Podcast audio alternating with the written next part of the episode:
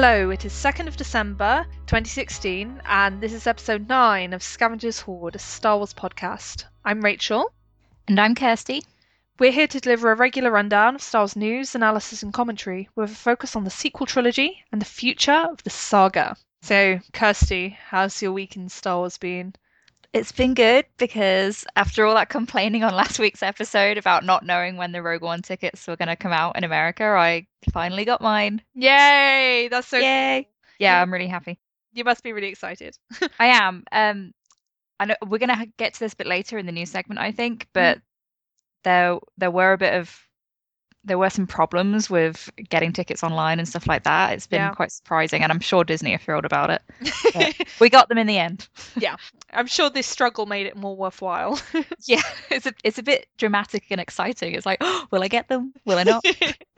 I had a bit of an experience like that, but yeah, let's say we'll talk about that for later when we get the segment on the tickets. yeah. How about yours? Oh yeah, my week. It was the most exciting thing that happened was that I saw Force Awakens again for like the millionth time. um, so I had a friend over, and often my suggestion when I have a friend over is like, "Hey, do you want to watch Star Wars?" And they're generally some level of enthusiasm less than mine because I have a lot of enthusiasm for Star Wars. Um, and yeah, we watched it and it was awesome. And it was super awesome because we just watched Warcraft, which Oh, yeah. it was awful. So Yeah. so bad. Oh my goodness. And and I felt terrible for hating it so much because I really like the director. The director is Duncan Jones, and I think he's Mm. real, really talented, and I like his other films. But Warcraft was just abysmal. I, I'd give it like one star, and I'm normally pretty generous with my ratings, but it was just incoherent and yeah, it made no sense. So watching The Force Awakens after that and seeing how much like warmth and humanity and personality that film had compared to something that just felt soulless as Warcraft, Warcraft did, it was just lovely. It was a really great viewing experience. Awesome. Because we're coming up to like a, a year of having that film. Yeah. And do you feel like you like it more than you ever did, or there are certain things you pointing out and thinking, mm, that's not quite as impressive as I first thought, or anything like that? I still like I think I still like it just as much as I did when it was on its theatrical run, if not more. Because I know that I liked it way more by viewing eight of the theatrical run than I did of viewing one of the theatrical run. It was Yeah. a film it took me a while to like adjust to and properly appreciate. But yeah, when I appreciated it, I truly appreciated it. And yeah, now I really love it. It's like one of my go-to comfort films. You know, Yeah, I mean, if I just want to go like, oh, I want to chill and relax, I'll put on Force Awakens. Yeah, it has its dark moments for sure, but it's ultimately a very heartwarming movie. Yeah, You feel good. You feel good watching it. yeah, it's great to watch with friends. It's really nice. Um, right, before we move on to news, there are just two orders of business I would like to do. First of all, I would like to say a big thank you to everyone who has rated and reviewed us on iTunes. You're amazing, so that really helps. And then the next thing is that we have an email now. So if you have questions for the podcast, which we answer at the end, then please email them to scavengershoard at gmail.com. And then you'll have a good chance of getting your question featured on the podcast. So, with that said, we are going to move on to news. And the first story is the suggestion that Obi Wan Kenobi may have a role to play in the sequel trilogy going forward. And this is the story. Speaking on Rebel Force Radio, Anthony Breznican commented on the possibility of Obi Wan Kenobi having a role to play in the sequel trilogy going forward. I've heard rumours that the one reason they haven't moved sooner on Obi Wan is that they're not done with Obi Wan quite yet in the saga films. So I wouldn't be surprised to see an Obi Wan solo film happen between episode episode 8 and episode 9. I think that there'll probably be some reference to Obi Wan in the saga films and his connection to whatever characters he happens to have a connection with. I've already written that I think that Rey has some kind of connection to him, family connection. So if that's the case, maybe we see part of that play out in the future Obi Wan movie. Ewan McGregor would be the perfect age to reprise that character. So, what did you think when you saw this story, Kirsty? I thought it was very interesting. Um, Mhm. I'm not wedded to any particular Rey parentage theory. Um, Mhm. I don't think that she's related to the main hero. I'm, I'm pretty sure of that. Yeah. But I didn't have anything going in. It wasn't something that really mattered to me before watching the movie. Mm-hmm. Um, and I know that you know Obi Wan as her grandfather or whatever has been uh, a theory since the beginning. Yes. But um, it does seem like the Skywalker and Solo theories have been the most popular. Mm. So I'm just happy to see another one being floated that's Yeah. being taken a bit more seriously now because this guy, as we've talked about before, he's pretty in there with Lucasfilm. yeah. So on on the one hand, it makes me wonder if, if he really knew something, would he spoil it? Mm. Um, but the other, it's just it's just good to have this kind of discussion. It's a lot more interesting. Yeah, no, definitely. Um, for anyone who's listening who doesn't know who Anthony Breznican is, he's basically the Entertainment Weekly journalist who gets all the exclusives on Star Wars. So if Lucasfilm have a story to break about the sequel trilogy or the Star Wars story films, this is the guy they tend to go to. So he clearly has a very, very good relationship with Lucasfilm. I think he also does hosting at Star Wars Celebration. Like that is how closely tied he is to Star Wars, like as a, as a company, as an institution. So he should, technically speaking, be right in their pockets. And if this rumor is completely groundless and bears no relation to what's actually going to happen in in the films, it would be very strange for him to be making these comments, because otherwise he's jeopardizing his own credibility, and he's also posing the risk of annoying Lucasfilm and like jeopardizing this amazing access he has to all those stories. So Yeah, so it doesn't mean necessarily that Obi-Wan is going to turn out to be related to Rey, Mm. but I think it it probably does have some credibility behind it. This idea that they do want to do an Obi-Wan film because everyone has been clamoring for it. Well, most Yeah. people, like everyone, loves Ewan McGregor as Obi-Wan. I do anyway. I Um, like so I so I would love to see that at some point, but it makes complete sense that if if there's something going on with him at some point in the trilogy, they're going to want to save it until afterwards. Mm. Yeah, no, that makes total sense. I, I must say that the Kenobi theory is one, like I, I'm not like uber into Rey's parentage, but I had considered the various possibilities, and Rey Kenobi is one I hadn't really given that much credence to, just because I didn't see that much for it, if that makes sense.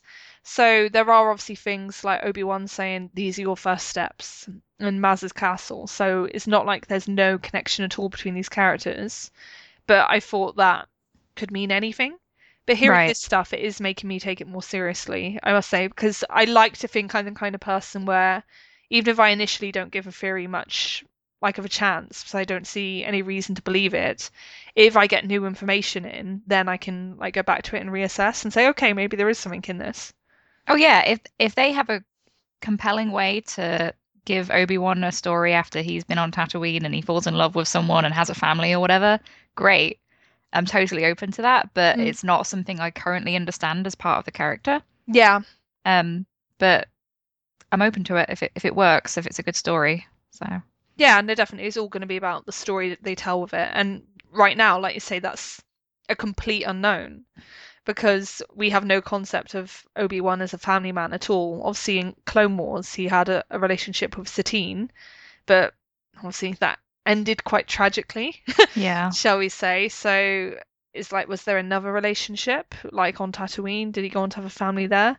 It's all, all kinds of mysteries. And hmm yeah, it's very intriguing, but we will see in due course. Is there anything else you'd like to say about Obi-Wan? Uh, no, I don't think so. Just that I really do hope they do eventually have a spin-off because Ewan McGregor's like he's a fantastic actor Yeah. and he's just at the right age for them to do something like this. Yeah, no, be so So- perfect. It's like every time I see him on the Graham Norton show, because Ewan McGregor always seems to be interviewed on the Graham Norton show. Um, they bring up the Obi-Wan movie, and yeah, you can tell he's up for it. You know, he's totally game. Like he's quite a good sport when it comes to these things. So yeah, take advantage of that. Like when you're done with Obi-Wan, like as he's going to be used in the films, just go wild, go for it. Yeah. I wonder if this means that we could actually see Ewan in the trilogy, mm-hmm. like as a Force ghost or something like that. That'd be quite radical. Yeah. like si- I remember there was a big outcry about Hayden appearing as Anakin's Force Ghost at, at the end of, I think it's the Blu-ray of Return of the Jedi. So they obviously Yeah. replaced Sebastian Shaw, Mhm. and I know that caused lots of upset. So I do wonder if that would be quite a controversial move because obviously we've only seen older Obi-Wan in the guise of Alec Guinness, and would it be like, well, Obi-Wan just feels like appearing younger today. Deal with it. Yeah. I mean, you know, you have to take some kind of artistic license. The the the changing of Anakin was a problem for me because they just completely inserted him into that film where he didn't really belong. But if it's for a new film, it's like, Yeah. you know, I, Star Wars fans are often resistant t- to change. Mm, So the special editions, it's like, oh no, no, this isn't what we remember. This isn't how it's supposed to be. But if it's Yeah. a new film, I think it's different. yeah, no, I I get that. I think there's more of a allowance for it in the films going forward because it's not like this holy grail that people remember from their childhoods and it's like you cannot touch a single frame of this perfect immaculate film or I'm going to cry. That won't happen. So yeah. yeah, we have space. Right, to move on, the next story is very exciting. So it's that John Williams has started to record the episode 8 score in December. Or I should say he's going to start recording it. That's the impression I got from the tense usage. Anyway, it was an offhand comment in Variety, and it said he begins recording Star Wars Episode 8 in December and expects to record off and on through March or April 2017. So, what did you think when you heard this news, Kirsty? I'm really excited. Same, same. Oh, I love it. I love his music so much. I'm really Mhm. glad that he's doing episode eight. I hope that he can still do episode nine, but that might be jumping the gun a little bit. Yeah, Um, yeah, I, and hearing that he'll be doing it through March or April, it's like, okay, so we're probably going to get something really good from Celebration then. yeah. No, you are so lucky because uh, Kirsty's going to celebration. Like, I'm like a lemon. I'm stuck here on this pathetic little island. Oh, No, it's fine. I don't mean to sound so bitter, but it's going to be so awesome. I, I'm going to be like your spirit animal. I'm going to be there in spirit. yeah, I wish you could come. Yeah, I wish I could too, but plane tickets. I mean, I'm I'm still praying somehow that we'll get something before Celebration, but I don't know. I mean, they're still going to be kind of marketing Rogue One with the DVD release and everything, so they might save everything until April. I think there might be something on the Rogue One DVD. I think Yeah. that'd be a smart move for them. Um, but we will see because it's not like there was anything to do with Rogue One on the Force Awakens DVD, so Yeah. that might be a tad optimistic.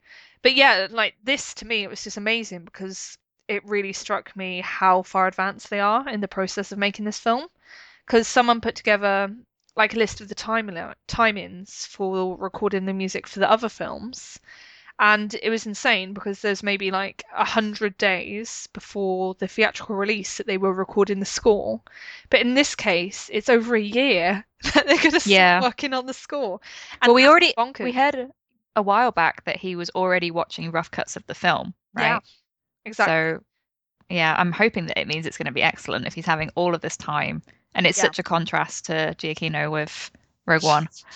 yeah, that that's just ridiculous. I think Giacchino has six weeks, Yeah, and John Williams has over a year.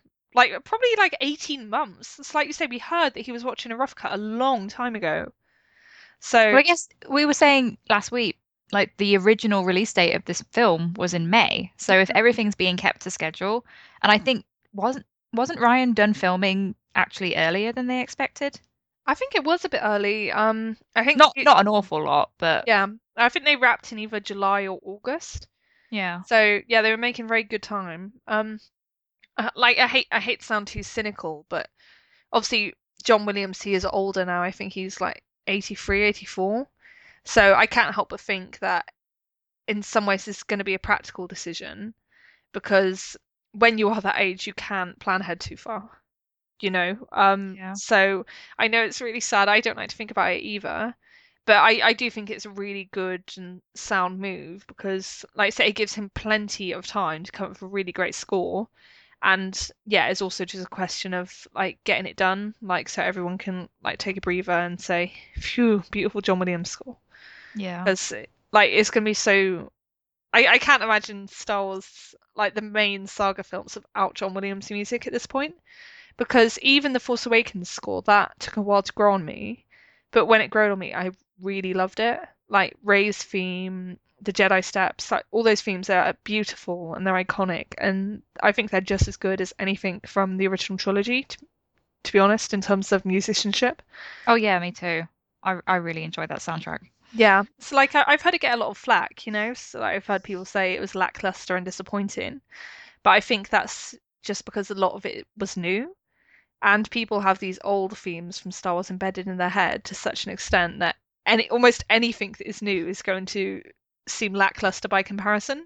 Yeah, it's probably hard for him to compete with something like the Imperial March because that goes beyond the music itself. Mhm. It's so coded in society as Yeah. like something associated with sinister, evil, you know. Yeah, pe- even Um, people who really don't know Star Wars well, they know that music. Exactly. Like, it, and yeah, it's just incredible how like iconic those themes have become. So, yeah, uh, like like you, I'm just really really happy that John Williams is working on scoring this thing, and that we're going to get another kick-ass John Williams score.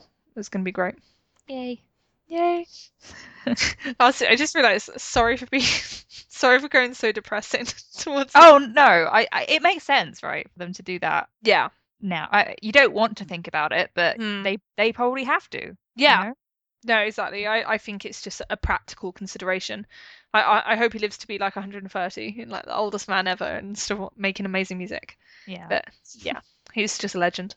Um, right. With that said, we will move on to the Rogue One news segment, which is going to be quite substantial because, for obvious reasons, there's lots of Rogue One news. um, so the first story is that Rogue One has broken pre-sale records, and the story is from Variety, and it goes: Rogue One, a Star Wars story, is already a hot ticket. The space opera spin-off recorded the second highest first day of pre-sales in domestic box office history. IMAX Entertainment CEO Greg Foster said at an investor conference on Tuesday. The record holder for first day se- pre-sales is Star Wars The Force Awakens, which debuted last year to nearly $248 million. Rogue One is on track to open to north of $130 million when it debuts on December 16th. Foster didn't give specifics about how many tickets had been sold. So now is your time to shine, Kirsty. Tell me about your experience of Rogue One ticketing, North America Well- style. Yeah, last week I mentioned that I really want to go and see it at Cinerama, which is a big cinema down downtown in Seattle. Mm-hmm. Um, and I did get tickets to see it there, but not for my first viewing. It was Ah, they they hadn't updated their website in time. It kind of and people were queuing in person down there, so it makes sense for them to get first dibs. yes. Um, so I'm gonna go to a regular cinema near my house for the first one, but Mhm. I have got tickets to go and see that when my sisters come visit on the 23rd. oh, that's um, really nice. Yeah, so that would be a nice thing for Christmas.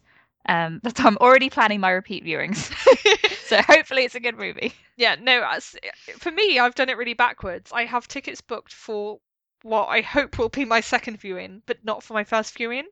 Because obviously, for podcast and just being in Star Wars fandom reasons, I need to see this movie the day it comes out. Yeah. Because if I don't, I'm totally left behind.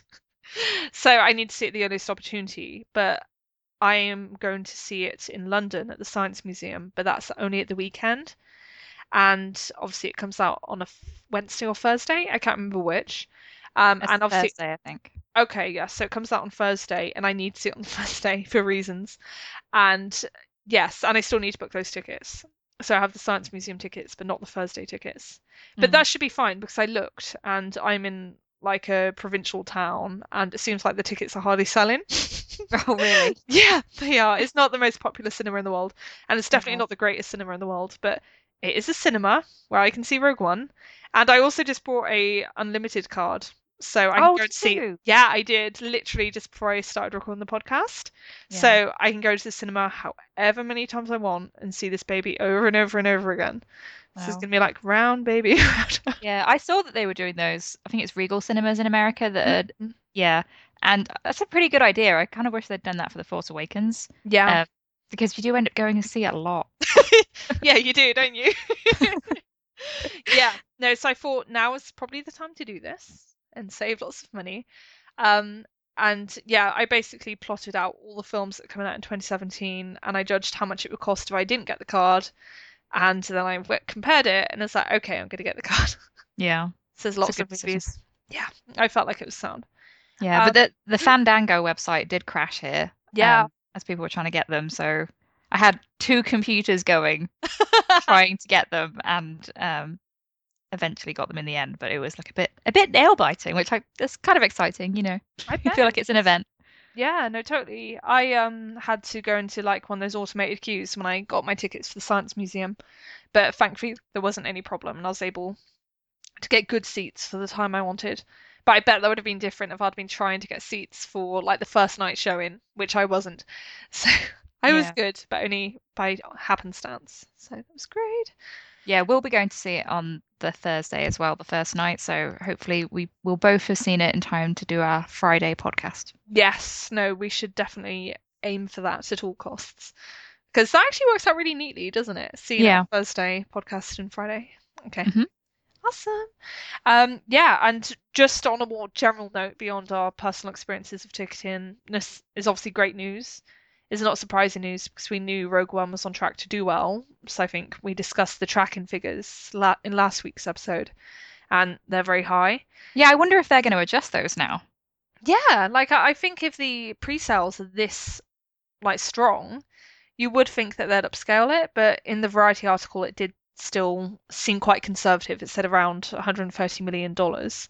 Mm. So yeah, I guess I guess it's really hard to judge, but I reckon it will do well. I- I'd almost be willing to bet on it doing over 150 million, but I, I say almost. I'm not quite willing to put money on that yet. Let, let's see another week and track how the interest goes. Yeah. Um, but yeah, it's doing very well, so that's good. So we like to see Rogue One doing well. It's Yeah, like, definitely. yay. Um, and that brings us neatly on to our next story, which is that Tony Gilroy has a big Rogue One payday. And this story is from the Hollywood Reporter, and it goes thusly. Rogue One might be about a group of rebels absconding with plans for the Death Star, but they aren't the only ones making out like bandits. I love that.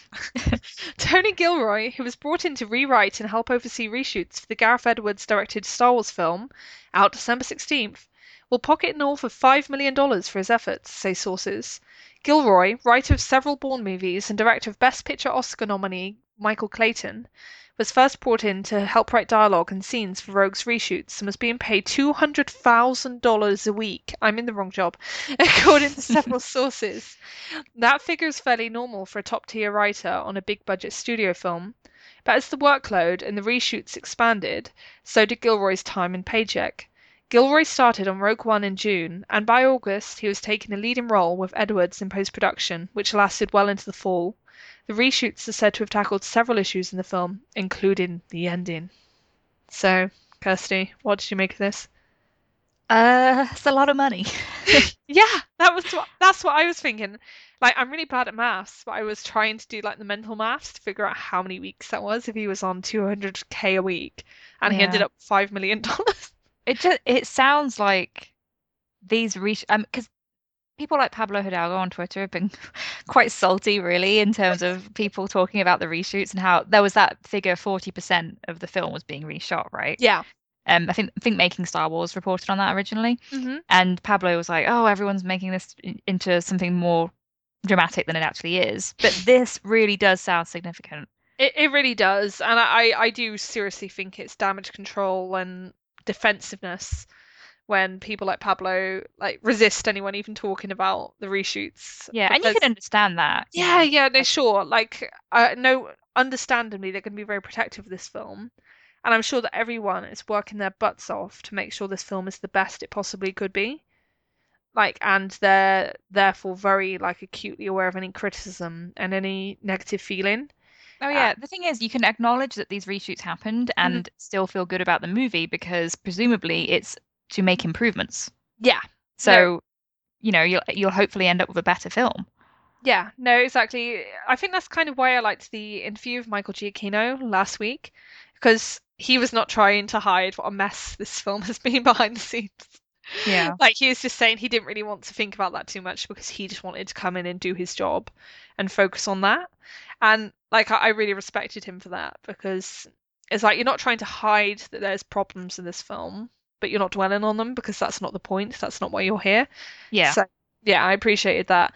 Um, and yeah, I, I can understand all sides, but I, I prefer like just straight up honesty, like what Michael Giacchino managed, over like just denying outright that there's any problems. Right, because if the film itself turns out to be excellent, then Mm. that is what's going to count decades from now. Yes. People people aren't still going to be talking about the fact that there were reshoots. They're going to be Mhm. talking about how great a film is. Yeah. No, exactly. So- I'm not sure if I've mentioned it before on the podcast, but I really, really love Westworld, which is like the TV series that everyone's been talking about lately on HBO in America. Mm. And it's just so good. But that show, it was a complete nightmare behind the scenes. I think they first filmed the pilot well over a year ago, maybe even more like two years ago. It's insane. Like it was constantly delayed and put back, and they had to go back and rewrite it all and reshoot things, and they poured money like nobody's business into this project. But tell you what, this show is incredible, and they've done such a great job on just making it work and making it all seem cohesive and feel incredibly rewarding and intricate. So that's a great example of something that could have been a disaster where they had to go back and make lots and lots of changes and revisions, and it really paid off and improved the final product. So I hope it's going to be like that with Rogue One. Obviously, it's very different from film to TV, but I think it does just demonstrate that it's possible to go back and reshoot stuff and inject lots of money into it and have that be worthwhile and actually make a positive difference. Yeah. I yeah, I'm not concerned about it. Like Mm. it's hopefully we end up with a fantastic film. And Yeah. in terms of the things we've been hearing about why the reshoots happened and what the story seems to be now, hmm that seems like something that would appeal to a broader audience as well. That it has this emotional heart and there's humor and and love and camaraderie between the characters, Yeah. and that and that you get more of a backstory and emotional pull to the the side characters as well. Yeah, no, definitely. Um, on Rebel Force Radio, the same interview where he mentioned the Obi Wan thing, Anthony Anthony Breznican, he mentioned that he'd spoken to Riz Ahmed, Mm. and that Riz Ahmed had told him that when they first shot Rogue One, so principal photography, his character Bodhi Rook, he wasn't really properly defined. There wasn't like much of a backstory there. So then that's something they tackled with the reshoots. Like they went back and they gave him like more to work with as an actor, and that makes me glad because Riz Ahmed is such a good actor. You should not waste him on Yeah, like exactly. a paper thin character with no depth. Like that's just criminal. Um, it does reiterate to me that Rogue One really seems to have just gone before cameras way too early. It should not have started filming when it did because they clearly weren't ready. If like they're now coming out and just openly saying my character wasn't well defined, so we had to go back and define him, Mm. that's quite a big problem. But Yeah. yeah. it's most important to me that they did recognize that and they went back and fixed that. So yeah, because I'd- think that's quite a common danger with these big ensemble movies. Mm. Um, the ones I'm thinking of are things like the Avengers and those big comic book movies where you have so many different characters that you can't really spend an awful lot of time on them. But if you write the scenes well, you can very quickly get these emotional hearts to the characters that you don't need to have an awful lot of exposition on. yeah, But it could be just as easily that you would have them as like cut out cardboard cut out characters that don't really add much. They're just kind of there as filler. yeah. So I'm glad that they went back and paid more attention to that. Yeah, no, definitely. It seems like they're making changes for the right reasons, which is important to me. Um, right, we'll keep this baby bouncing along. And the next story is that Tarkin is confirmed for Rogue One. And this is yet again a story from our friend Anthony Breznican. he is providing us with lots of Rogue One material right now. Um, yeah, and the story goes The Imperial Commander, played by the late Peter Cushing in 1977's original Star Wars, has long been rumoured to make an appearance in Rogue One, which takes place just prior to the events of that first film. Now, at long last, in a teaser to promote the advanced ticket sales that began at midnight on Monday, we catch a glimpse from behind of the resurrected villain, watching from afar as his precious Death Star is assembled. John Knoll, the executive producer and visual effects supervisor for Rogue One, hinted at something revolutionary in a recent interview of EW. Asked what holy grail the visual effects designers were chasing with this film, which never before seen bit of technology they innovated, Knoll said, I have to tread lightly there because some of the fun bits of innovation are stuff that I've been asked not to talk about yet. You know, we want to hold that back. Wink, wink. so, Kirsty, what are your feelings about seeing Tarkin again? I'm really interested to see how it's done Mm, because this could be excellent or it could be terrible. yes. Yeah, Yeah. there's a grand tradition of diving deep into the uncanny valley with um, CGI recreations of dead actors. Yeah, I mean, we've been hearing rumors about this for a while, and Mhm. um, he's in the Catalyst book as well. He's written really well in that. Oh no. Um, so I, yeah, I was thinking, yes, they're probably going to have him in the film, but I'm, I'm reserving my judgment to see how well it's done because it could be really bad. I- know you brought up before the Audrey Hepburn ch- chocolate advert, yes. which oh, is creepy. nightmares, nightmares, and and, it, and it's even worse because it's so close. Is like that thing was maybe like a millimeter off being photorealistic and completely convincing, but the fact that it's that close but still not quite close enough, that almost makes it ten times worse Yeah. because it's this close to being real, but you your eye just knows it's wrong. You cannot trick the eye when it comes to a living person who you've seen like acting on film. It's like seeing an eerily realistic mannequin of that person act, and it's just creepy as hell. And and yet I'm especially like precious about this because I really love Peter Cushing. Like not just in Star Wars. I love him as an actor generally. I actually went to a museum in the town where he lived, like until he died, um, because they have like a really cool collection of like his personal effects hmm and like this little sketchbook that he filled with these like portraits of people that he was just observing, like when he'd go to have his dinner in the local restaurant. And yeah, he just comes across as like this really like charming, sweet, clever man. hmm And yeah, like I just love him. Like he- he's been in the films I've watched since I was a child. He was in lots of the Hammer horror films as well, Yes. and I love those. Um, although he was pretty much always the good guy. Like it's funny because he got typecast as like the monster man, you know, because he was associated with this big horror film studio. But that doesn't really reflect the characters he played, and it certainly doesn't reflect the kind of man he was because he was so sensitive and softly spoken and hmm everything. Um, but yeah, I need to stop like creeping on Peter Cushing.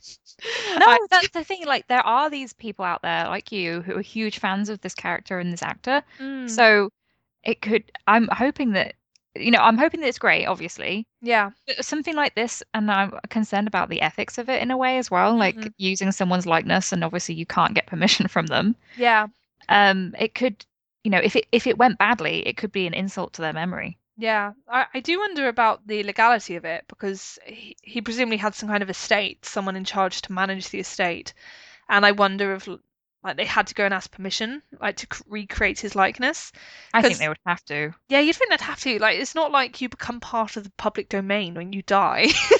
No, I mean the the Audrey Hepburn example, they did they did have to pay her family for that, right? Yeah, I'm pretty sure they did because especially because she still had living children. Yeah. Pe- Peter Cushing, he didn't, he never had children.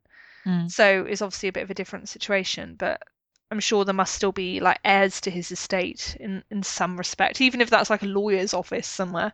Right. So yeah, like I, I'm excited. So like I said, I really like this character and I love Peter Cushing, but I just hope they do it well and that it's not too cheap. Like I, I don't want to see Peter Cushing like resurrected for like a bunch of like extended scenes in this thing. Oh no, it's got to be something that's really blink and you'll miss it, surely. He's just got to be in the background or something. Like they it can't be a huge significant role, right? I reckon if they're talking about it in these terms as like the holy grail of special effects, I, I think I reckon there'll be some kind of like big pivotal scene that he appears in. Uh, and is he in Clone Wars, Tarkin?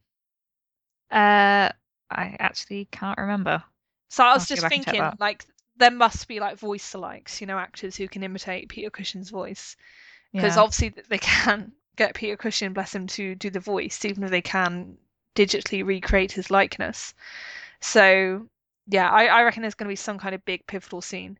Because I think almost if they do just like a blink and you'll miss it thing, like walking by in the background of a shot, that's just not worth it. So Yeah. I, I'd like to see it be important in some way, but not exploitative. And that is just a really hard line. So I, I just hope they can respect that. Yeah. We'll we'll see. Yeah. I mean, he I remember he was definitely in Rebels and I think he must have been in the Clone Wars, but then they had a different voice actor, obviously. It was just right. it- Yeah. you have to be careful because it is a very iconic character. Yeah. Like, No, Peter Cushing, those cheekbones, they're like razor blades. yeah, he Come on, that's they're the- amazing. with the animation was really cool for Rebels. Like, Mm. but- Yeah. yeah. Badass. um, right, then the next story is that the first clip from Rogue One has been released. Um, and this is a clip that I think aired when Felicity was being interviewed by Jimmy Fallon on late night TV on in America. And it's basically a brief clip showing Jyn and Cassian taking out a group of stormtroopers. Did you watch the clip, Kirsty? I did, yeah. Um, so I know you mentioned this, and I it's exactly what I thought of as well. It's Mm. very similar to the moment where Rey is attacking the people who are trying to steal BB-8 from her, and yes, Finn, Finn looks on. Yep. That okay. Cynical Kirsty here again. It's, it's a bit of a tired trope to be like, wow, a girl can kick ass. You know? Yeah. It's like very clear that the the male character in that moment is supposed to be like a reflection of the skeptical male fans who might be out there who are like, oh, could this girl really hold her own in this Star Wars movie? oh, she can.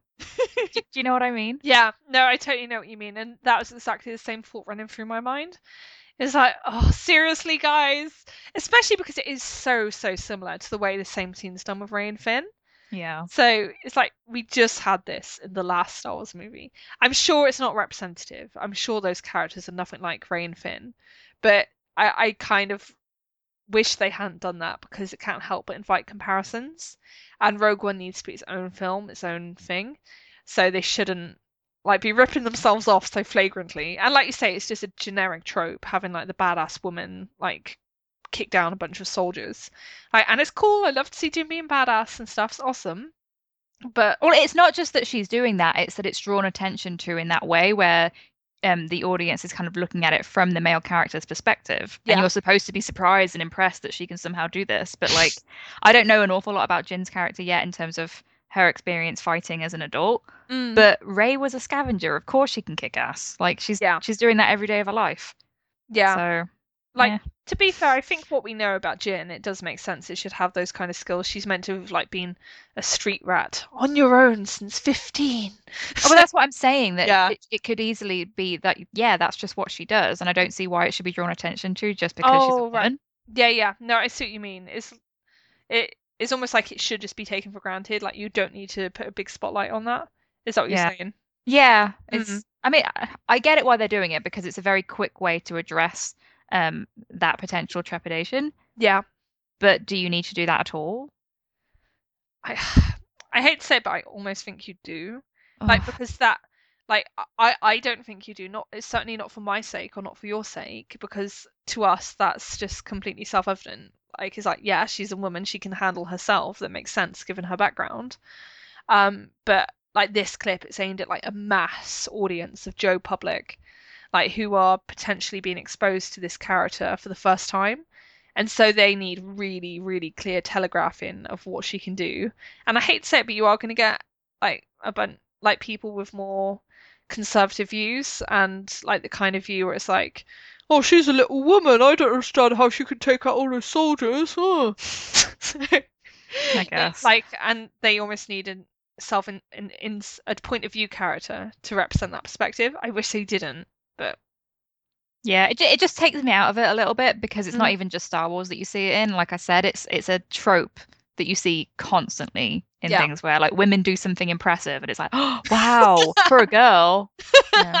yes, it's almost like these things always have an asterisk on them. Yeah. For a girl. Yeah. yeah, I mean, I I thought the clip was funny in other ways. Like I liked the bit with K2SO. That was cool. I'm yeah, looking forward to seeing him. Yeah, no, I like generally like besides being a bit disappointed in that element of it, I thought it was a really strong clip, and I really liked it, and I thought it, it made me feel better about the movie. So it had like a really nice energy to it, Mhm. and I really liked the humor. Like you say that joke with K2SO, like Jyn shooting the first K2SO, and then the actual one coming in, and it's like, did you know that wasn't me? yeah. just like, oh yeah.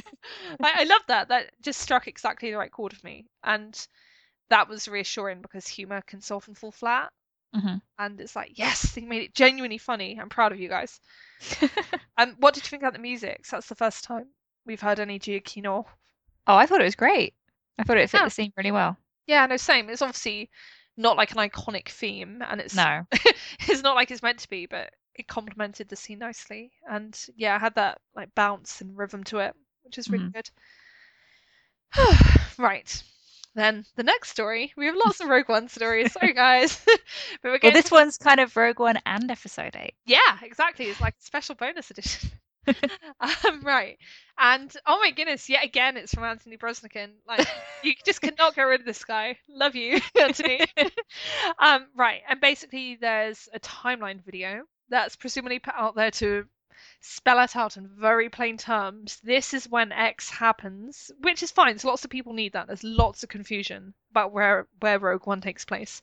I haven't even attempted to explain where when it takes place to some of the people I know because I just know they cannot comprehend it. Um, it's I don't know why it's that complicated. to be honest, like just before A New Hope. Uh, plenty of people just struggle perceiving films as anything other than completely disposable and throwaway entertainment. Oh, oh, my favorite thing this week actually uh-huh, has been yeah. um, people going, "Oh, so there's not going to be a sequel to Rogue One."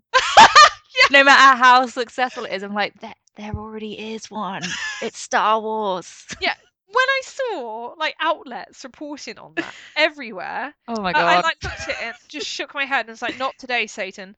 I thought it was a, I thought it was a joke. I thought it was the Onion or something. Yeah, I was like, why is this a story? Why does Kathleen Kennedy need to come out and say there won't be a freaking sto- sequel to the freaking film that is a prequel yeah. to a film that happens like five minutes after this one ends? like... uh, hopefully, when people get to the end of Rogue One, they'll realize why there isn't a sequel because it leads directly into the the actual original trilogy. Like it's right up to the point where Leia receives the plans. So it's so sick. dumb. Yeah. Uh yeah, sorry. Um that, that Sorry, ne- sorry for the rant. Don't worry, that needed to be said. Um but anyway, the point here is that Anthony Breznican released this timeline video and it indicated links between Rogue One and other things. And indicated links between Rogue One and the Clone Wars, indicated link between Rogue One and The Empire Strikes Back, and it indicated a link between Rogue One and Episode 8. Mm. So, what do we think that link might be? Okay, so my the current theory mm-hmm. is that it's something about the Whills because okay. um, the Temple of the Whills is on Jedha, mm-hmm. and then we have that extract from the the Journal of the Whills at the beginning of the Force Awakens novelization. Yes, about the resolving of grey through refined Jedi sight. Mm-hmm. Um, and then I took that um, that whole poem to be about like the bringing balance of the Force to kind of recognize that the Jedi were wrong, or the Jedi of the prequel era anyway. Mm-hmm. Um, the Sith were wrong, and there's some kind there's some kind of way eventually for people to wield dark and light, and that might have been the way ancient Jedi were doing that.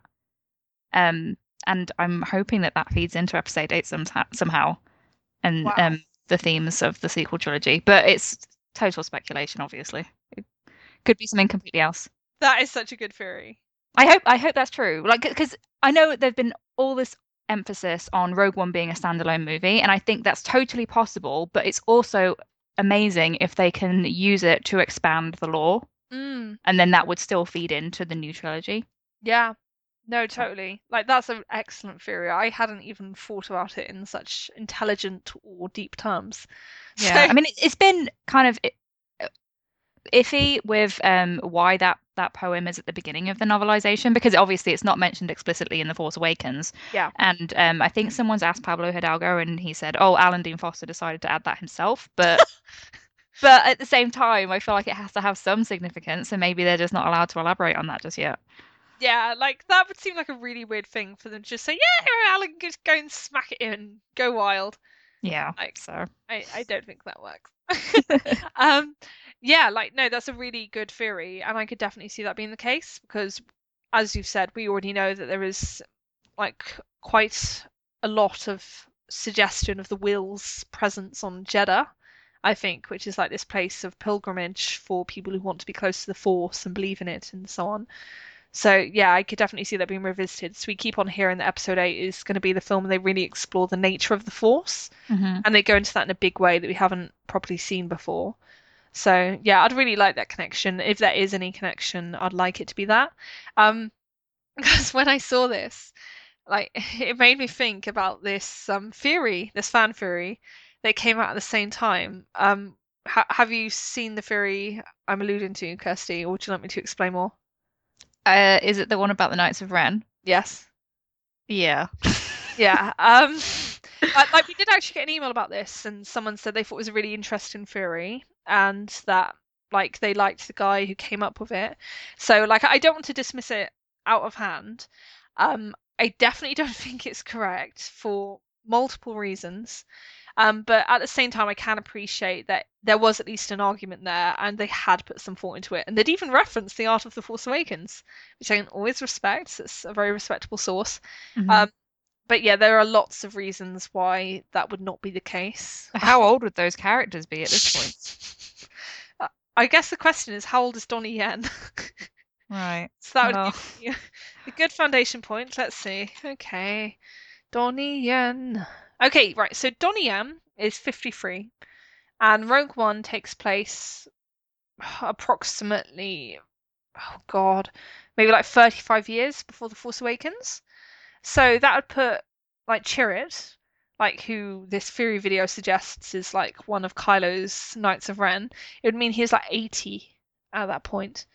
Um, so yeah, like excluding the more wacky theories where there's like carbonite involved and that they freeze them for some arbitrary reason and then let them out so they can serve Kylo Ren.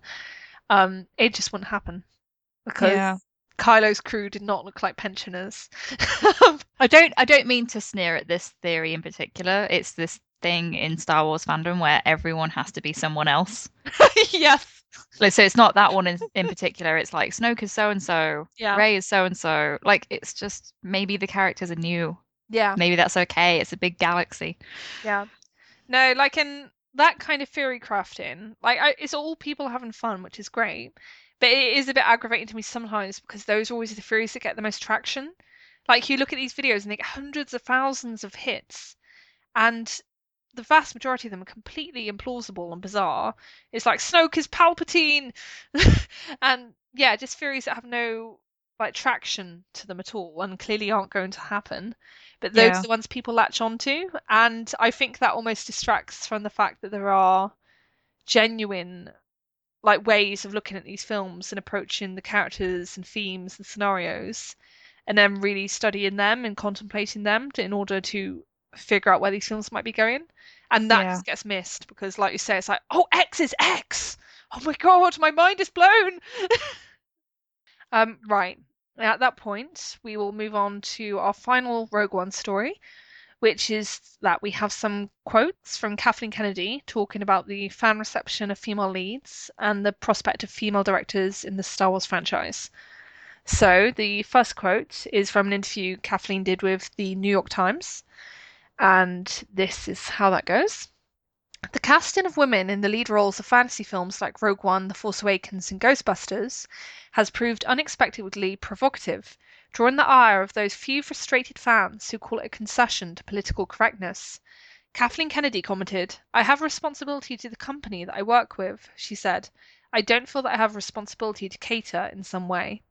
She added, I would never just seize on saying, well, this is a franchise that's appealed primarily to men for many, many years, and therefore I owe men something. And then the second quote is from an interview with Variety, and this one's about the female directors in Star Wars and it goes we want to make sure that we when we bring a female director in to do Star Wars they're set up for success says Kennedy they're gigantic films and you can't come into them with essentially no experience Kennedy says that because there haven't been many opportunities for women to direct big movies the Lucasfilm team is trying to identify talented helmers at the early stages of their careers we want to really start to focus in on people we would love to work with and see what kinds of things they're doing to progress up that ladder now and then pull them in when the time is right. So, what did you make of these quotes, Kirsty? Uh, well, I, I agree with her strongly on the idea of not catering to the few people who have a problem with female characters. 'cause Yeah.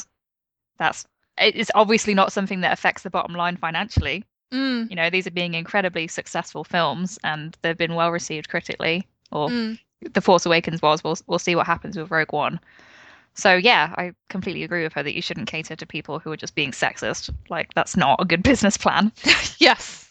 And and you know you have that existing fan base, sure. Not to say that male fans of Star Wars are somehow in, like in they're sexist. That's not it. But the idea that you want to draw in new fans, so Yeah. that is going to include more women, more people of color. If you want to, you know, e- Mm. emphasize that you're going to have a diverse cast, like that's all. Th- those are all good things in my book. Yeah, no, exactly. It's about like broadening the scope of Star Wars and extending beyond like pleasing one type of audience. Like which makes me really happy. So it doesn't mean that these films they're not going to be enjoy- enjoyable for men anymore, or that there's going to be nothing that like male fans can appreciate in these films. That's obviously not the case. That's not that is not what is being said. It's just that like the primary point is that Kathleen Kennedy and Lucasfilm are not interested in catering to the kind of people who boycotted Ghostbusters just as a concept because it was for women. It was like, right. how dare you do this and touch this sacrosanct property?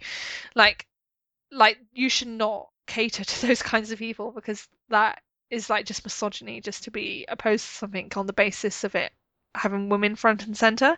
Because yeah. that was like an element of the response to that film. It's not the only element, but it was an element. And yeah, so I'm pleased to see her say that she's not interested in pleasing that segment of the audience in any way. Yeah, and I hate this idea that men can't enjoy stories about women. Yeah, same. It's you know that's that's damaging. It's not even true.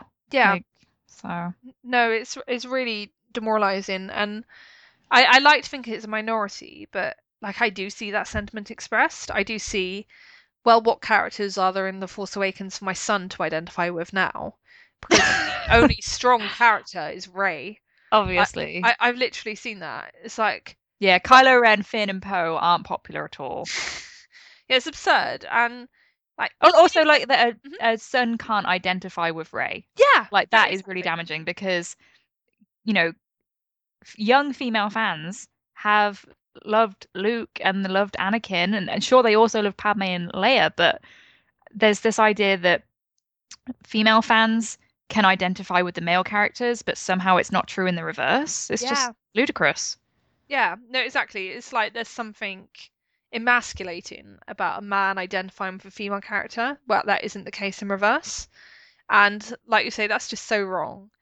And if if I had a little boy, I'd be really proud of him if he saw Rey and it's like, wow, I want to be like Rey. You know, like I'm mm-hmm. sure there are little boys who do think that, and I I really hope there are boys like who play as Rey in the playground and stuff, you know, and who want to dress up as Rey. Because why the hell not? Rey is a yeah. friggin' badass. Even it shouldn't the... matter if you're a boy or a girl. You should still be able to enjoy that character and aspire to be like her. Yeah, one thing I really liked about the Force, oh, going slightly off topic here, mm. but another thing I really appreciated about it was that they did kind of subvert these ideas of masculinity even in the male characters. Like yeah. that traditional idea of the stoic hero. Poe and Finn are both very compassionate, friendly, genuinely kind people. It's yeah. not like they're putting on this fake bravado or anything like that. Yeah. Um, and Kylo Ren, you know, he he's depicted as a very emotional, sensitive character, even though he's a villain. Yeah. And that, you know, people find that very relatable. So yeah. No, that's true. Like and, and it's really interesting because Han Solo, who's like the ultimate male icon from the original trilogy like he encapsulates like the coolest aspects of like masculinity. See he's like a devil may care badass like who has all the ladies and yeah, but that's just a front. yeah yeah I, I know it's just a front but it's also the kind of character archetype that is very much like from that period you know like in terms of the period the film was made the 1970s like, and yeah. obviously you do still get like charming rogues. It's like you have Star Lord from Guardians of the Galaxy. It's not like that's the type of character that's extinct.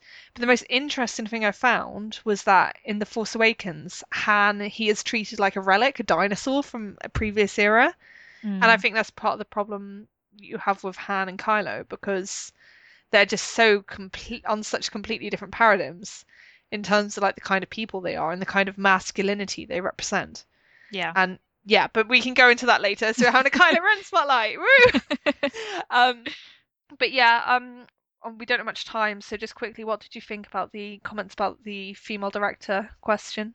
I've seen that a few people have been criticizing her for this, mm-hmm. um, but I think what she's doing is that she's acknowledging that a female director would be under greater scrutiny than the male directors are. Yeah, and that is messed up. Mm-hmm. But she's aware of it, and she yeah. wants when they do bring someone in, they want her to be set up for success because they know, as unfair as this double standard is, the first female director of a Star Wars film is going to be under a hell of a lot of pressure because unfortunately women are judged as a whole. If if someone succeeds or fails, it's a case of, oh, okay, well, you did right by your gender.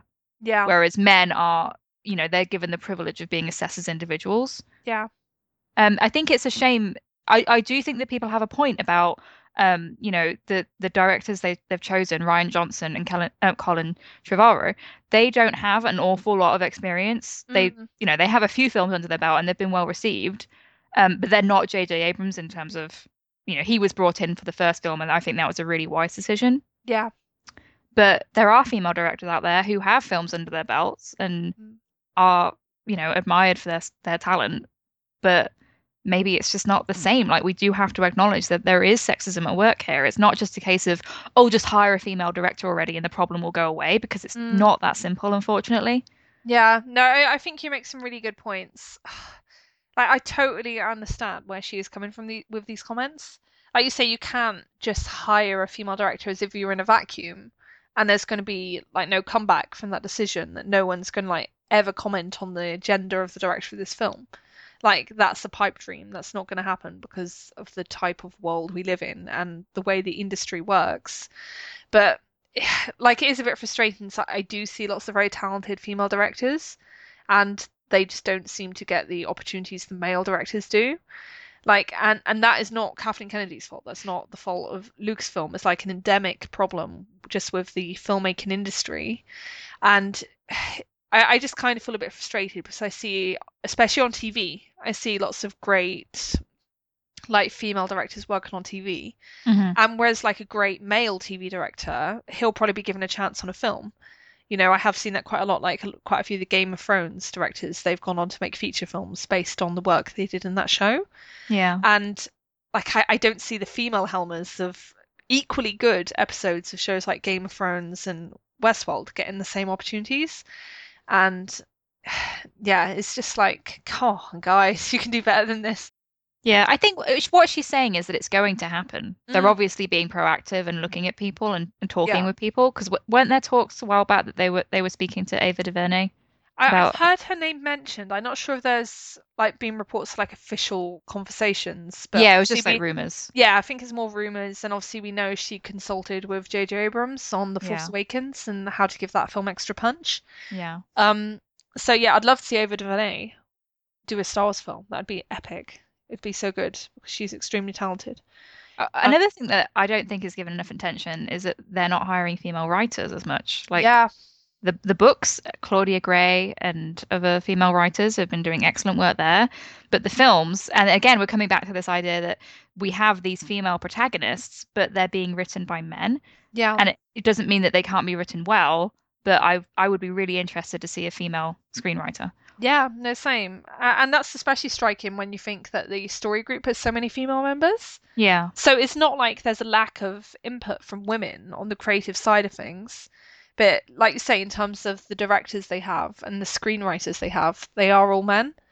And again, it's like, guys, you can do better, especially in terms of sc- like a screenwriter, because I think a female screenwriter, like if things weren't to go perfectly, I think the female screenwriter would be insulated from that in a way that the director wouldn't be. Mhm. So I think as the screenwriter, you're not considered responsible for the whole project.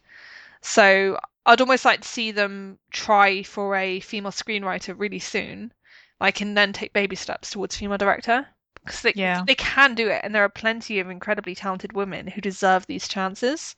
And you just need to give them the chances to begin with, because otherwise they're never going to get the experience Kathleen Kennedy is saying they need. It it Yeah, reminds me of like the job market, you know, like when I came out of university, I'd apply for all these jobs and I'd hear back from people as feedback, you don't have enough experience. And it just makes you feel so hopeless because it's like, How do I get the experience? yeah, exactly. How am I going to get the experience if no one hires me? so Yeah. Yeah. It's it's, frustration. it's definitely a problem, and I'm I'm glad that Kathleen Kennedy's talking about it. Mm. Um, I just, yeah, it's not going to be easily solved, unfortunately, by just simply hiring one director because if if that film didn't do well, it would almost be like, oh, we're back to square one, and there's this idea that we wouldn't hire another female director because that film failed. Yeah, which would be awful. Yeah, I can totally see that happening, I think, or at least that being part of the criticism. Mm. I think a lot's going to ride on how Wonder Woman does next year, because Yeah. obviously that's directed by Patty Jenkins, and I think this marks like the first time like a woman has held like a helmed a major Hollywood blockbuster. Um, le- no, that's wrong. Has helmed a superhero film. Like I might be wrong. Please tell me if I'm wrong. Um, but yeah, so this represents like a massive gamble because I hate to say it, but if Wonder Woman bombs and people hate it, Patty Jenkins will get the blame for that, Right. even though she almost certainly probably wouldn't deserve the blame because if you look at how DC is doing just generally, it's clearly very badly organized. Well, this is what I'm kind of saying about Kathleen Kennedy probably doesn't want to ruin some young female director's career if the Mm. film doesn't go well and then she gets the blame. Yeah, yeah, no, totally, which would be really unfair. And I, and to be honest, I expect female directors are probably terrified about taking that property on because they're not stupid. They know the pressure they'd be under. Yeah. I, I think it would just like give any reasonable person a nervous breakdown. Right. Yeah, is the, that's the case. Is, is anyone actually coming forward and saying they want to do it? and not not to mean like they, they don't want to do it or women don't have any interest in working on Star Wars, but that it is such a huge amount of pressure Yeah, to be the first, you know? yeah. No, you'd have to be an incredibly brave soul. Let's put it that way. I'm sure it will happen. I, I just really hope it will happen sooner or later because I, I don't know. I guess just the comments seem quite wishy-washy to me. But like you say, that I think that's of necessity. She can like come out and say, yes, for the film coming out in 2020, we will have female director. That- Right, like, exactly. She can do that. So yeah, but right, we have talked about news for a long time, so we can move on now to the spotlight section. And this time it's going to be a Kylo Ren character discussion. Um, this is probably going to be the first of several parts because I can always guarantee there will not be time to get through the whole, to get through all the points we have to make about this character. There's just so much to say. So we're going to try and get through the character as he's presented in The Force Awakens and explore his journey in that film. And then we'll probably continue along this theme next week. Um, but yeah, Kirsty, I was just wondering if you wanted to kick things off by like explain how the character is introduced and like your response to that and what you thought they were trying to convey. I think that his entrance is fantastic because they really do play with the expectation that he's going to be the new Vader, Mm, um, which they were very much doing with the promotional material leading up to The Force Awakens. Yeah. You know, there was this mysterious figure clothed in black. He got the, the mask, and obviously we hadn't seen his face yet. I think there was one promotional shot with um, Adam Driver's face. It was that Vanity Fair spread. Did Yeah. you see that? yeah, I did, yes. Um, but aside from that, it's very much about him being this anonymous, terrifying figure in all black. Yeah. Um, and then you very much see that come through on in the Jakku scene when he turns up after the stormtroopers have been terrorizing the villagers, and um, he's cuts an imposing figure. He comes off the shuttle very dramatically, and it's all about him showcasing his powers and how ruthless and efficient he is. Yes. Um, in his treatment of Poe and Lor San Tekka, especially. Mm. Um, what do you think about that scene? Uh, yeah, no, like I, I thought it was a great introduction to the character, uh, and I, I found it interesting because even though, like you say, they really make a point of creating an ominous impression of this character, he they introduce him along the lines of "This is your baddie, this is your dark sider," for the Force Awakens. That's very much like how he's first seen. I like how they immediately begin to like throw doubt in your mind and raise Mhm. questions about what this character is Yes. because obviously you realize that there's this prior link between him and Lord San Tekka. Like, um, you can't deny the truth that is your family, and like Kylo very promptly tries to deny it by presumably cutting Lord San Tekka's head off. um, and yeah, like that's interesting because you don't get that with Vader in A New Hope. I think lots of people, when they first saw A New Hope, they actually thought Vader was a robot. Mm. And you, you can understand why that is because you really don't get much of a sense of Darth Vader as a living, breathing human. He's just a really tall guy in a suit who's great at being scary and intimidating. And with Kylo, while the first visuals of him you get, they support that impression. Like this, as soon as words come out, as soon as he starts interacting with other people, you realize ex- how acutely human this character is, and that immediately gives him like a different vibe and a, a different flavor. D- did you find that? Yeah, I feel like as soon as he starts talking, you can immediately see that it's a young man in there. Yes. In the way he like swaggers around and he obviously feels like he has something to prove. And it's almost like petulant the way he's talking to Lor San Tekka. Yes. Like, oh, you're so right. Like trying to have the upper hand, but actually just betraying the fact that he has all these emotions. yeah, Um, and he's like going out of his way to appear like he doesn't care. yeah, Um, and then I might have mentioned this before, but I think the interaction he has with Poe there is very interesting as well. Mm. Um, because Poe is like, oh, who talks first? You know, you can tell that he's not really that afraid of Kylo Ren. Yeah. And I, I don't I don't think he knows who he is, but there's something about him that Mm. it's obviously supposed to be like, oh, he isn't the same as Vader, even though he wants to be and looks like him, he's Yeah. not. Because no one would ever talk to Vader like that. Yeah, no, exactly. I think like he, he is perceived like as a petulant child in in many ways. And he doesn't do himself many favors on that front because he often acts like one.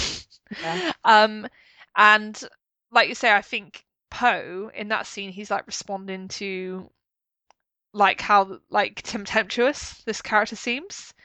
Like he can't feel too afraid of him because like he knows that's a human guy under there. Like Vader, he was more like machine than man by the point of the original trilogy.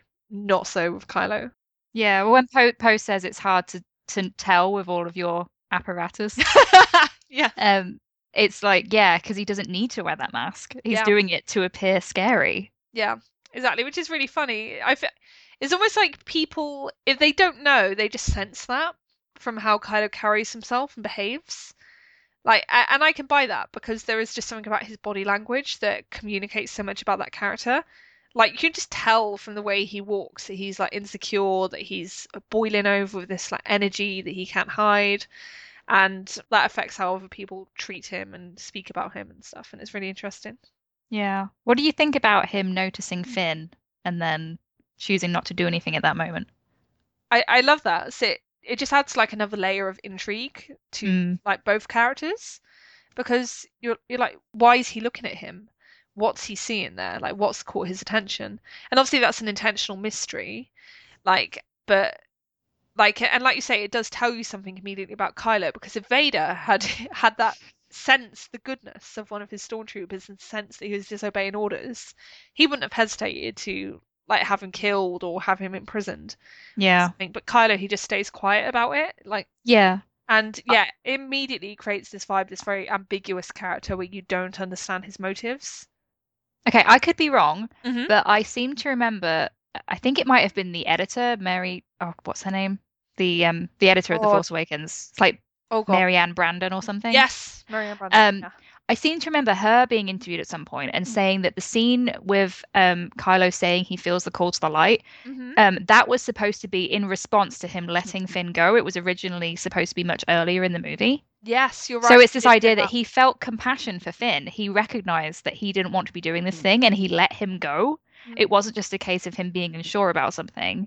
Yes. He saw that Finn was um, rejecting what was going on and he let him go. Yeah. And it was like his compassion made him fail. Mm. And that's why he has these tantrums, I think. Yeah. No, um, you're that's a really good point. Um, I, I think that scene is just another reminder of like Kylo's fatal flaw, which is Yeah. just the fact that he is weak in the sense that he is compassionate and like he does have mercy where Darth Vader would not have had mercy. And that's what frustrates him about himself because he, he doesn't want to feel that. He doesn't want to be merciful. Yeah, I, and I find that really interesting about Kylo and Finn's dynamic Mm. that he projects onto Finn, and by the end of the film, obviously feels this, you know, hatred and wants to attack him and hurt him. Yeah. But it's it's almost because Finn is a representation of his compassion and how that makes him fail. Yes. Yeah, no, exactly. I think Finn embodies a lot of what Kylo could have been, and I think that registers with Kylo on a very acute level, and it's very painful to him. Like, uh, Yeah. and it, it just makes all of his self-loathing and self-hatred even that much more intense. Yeah, I'm really interested to see how their dynamic evolves across the trilogy. Yeah, no, definitely. It's going to be very curious because obviously everyone's talking like about Kylo and Rey and what's going to happen with those characters, but I think people often forget that there is a very important link between Kylo and Finn as well. Yeah, Like not just in because those characters share a direct connection, which they do, but also because they both had relationships with characters who mean something to the other character. Mhm. If that makes makes sense. yeah, Um, right, so we'll keep on moving along. And then the next like element of Kylo in The Force Awakens that is worth discussing is kind of like how Kylo fits into the First Order and also like the relationship with Snoke because that's essentially what most of what we see with Kylo after the scene where he's on Jakku. Um, and yeah, you get the delicious sniping between Kylo and Hux, Yeah. which is highly amusing. Um, what did you make of the dynamic between those characters, Kirsty? I think it's immediately obvious that they don't see eye to eye. yes. and that they they do kind of embody these two um kind of opposing in a way sides of the dark side in terms of the politics and military tactics side of it Mm, and then the more spiritual aspect yes. and you kind of get hints of that same thing in a new hope right with vader talking to the other people like in that imperial context and they're talking about like his his phony religion or whatever they say Mm. um it's kind of like they, there's something that they can't understand and i'm guessing that hux is kind of in that same vein that uh he just doesn't understand kylo doesn't really respect him very much like they just have completely different objectives but somehow they have to find a way to work together Yeah. I think it was in um I can't remember no, I can't remember where it was now, but I saw someone make the comparison that Kylo and Hux are like church and state. so Right. Kylo's church, Hux's state. And yeah that's a good point I love that analogy. It just struck me as so perfect because like Hux is so like grounded and like he's clearly like the logistics man. He's like, okay, we need this many space credits to get the evil death weapon built. and he's probably been like working on budgeting for that thing since he was like six. And then Kylo, he's like just so heavily ideological. And like I think Adam Driver himself has drawn like parallels with Kylo as a terrorist. Mhm. So like the kind of young man like who sees these like ideological organizations and thinks that's the kind of cause that I want to fight for, that's the kind of cause I believe in. And so he like goes towards that rather than the kind of environment he was born in. It's like a form of rebellion and also it's like identifying with this other system that represents a contrast to the one he was previously familiar with. Um, and, and yeah, it, it's just so interesting because obviously they don't go into any great depth because The Force Awakens is very fast paced and uh, of necessity, but you really do get the sense that Kylo he doesn't really fit very naturally into the First Order. Like, and it's even more extreme there than it ever was with Darth Vader, I think, because obviously Darth Vader he stood out in the Empire. He clearly wasn't like quite in there with the officers club but he did have a place you know like even Leia she like recognized Darth Vader as like Tarkin's like lapdog. Yeah. Almost. Um so people knew what he was doing there. Whereas like Kylo he just kind of like strides in and is like ah, do the thing! Do the thing! And, and yeah people they like obey him but they obey him kind of because they've just been told they have to obey him. Right. Like not because they really understand why he's there or what the hell he's doing. Yeah, there are a couple of scenes where they do draw attention to the fact that he's not really involved. Like um, when Hux is giving the, the speech at the rally, Mm. Kylo is very pointedly not there. He's on the destroyer and then watches the the the Starkiller fire Yeah, towards the Republic.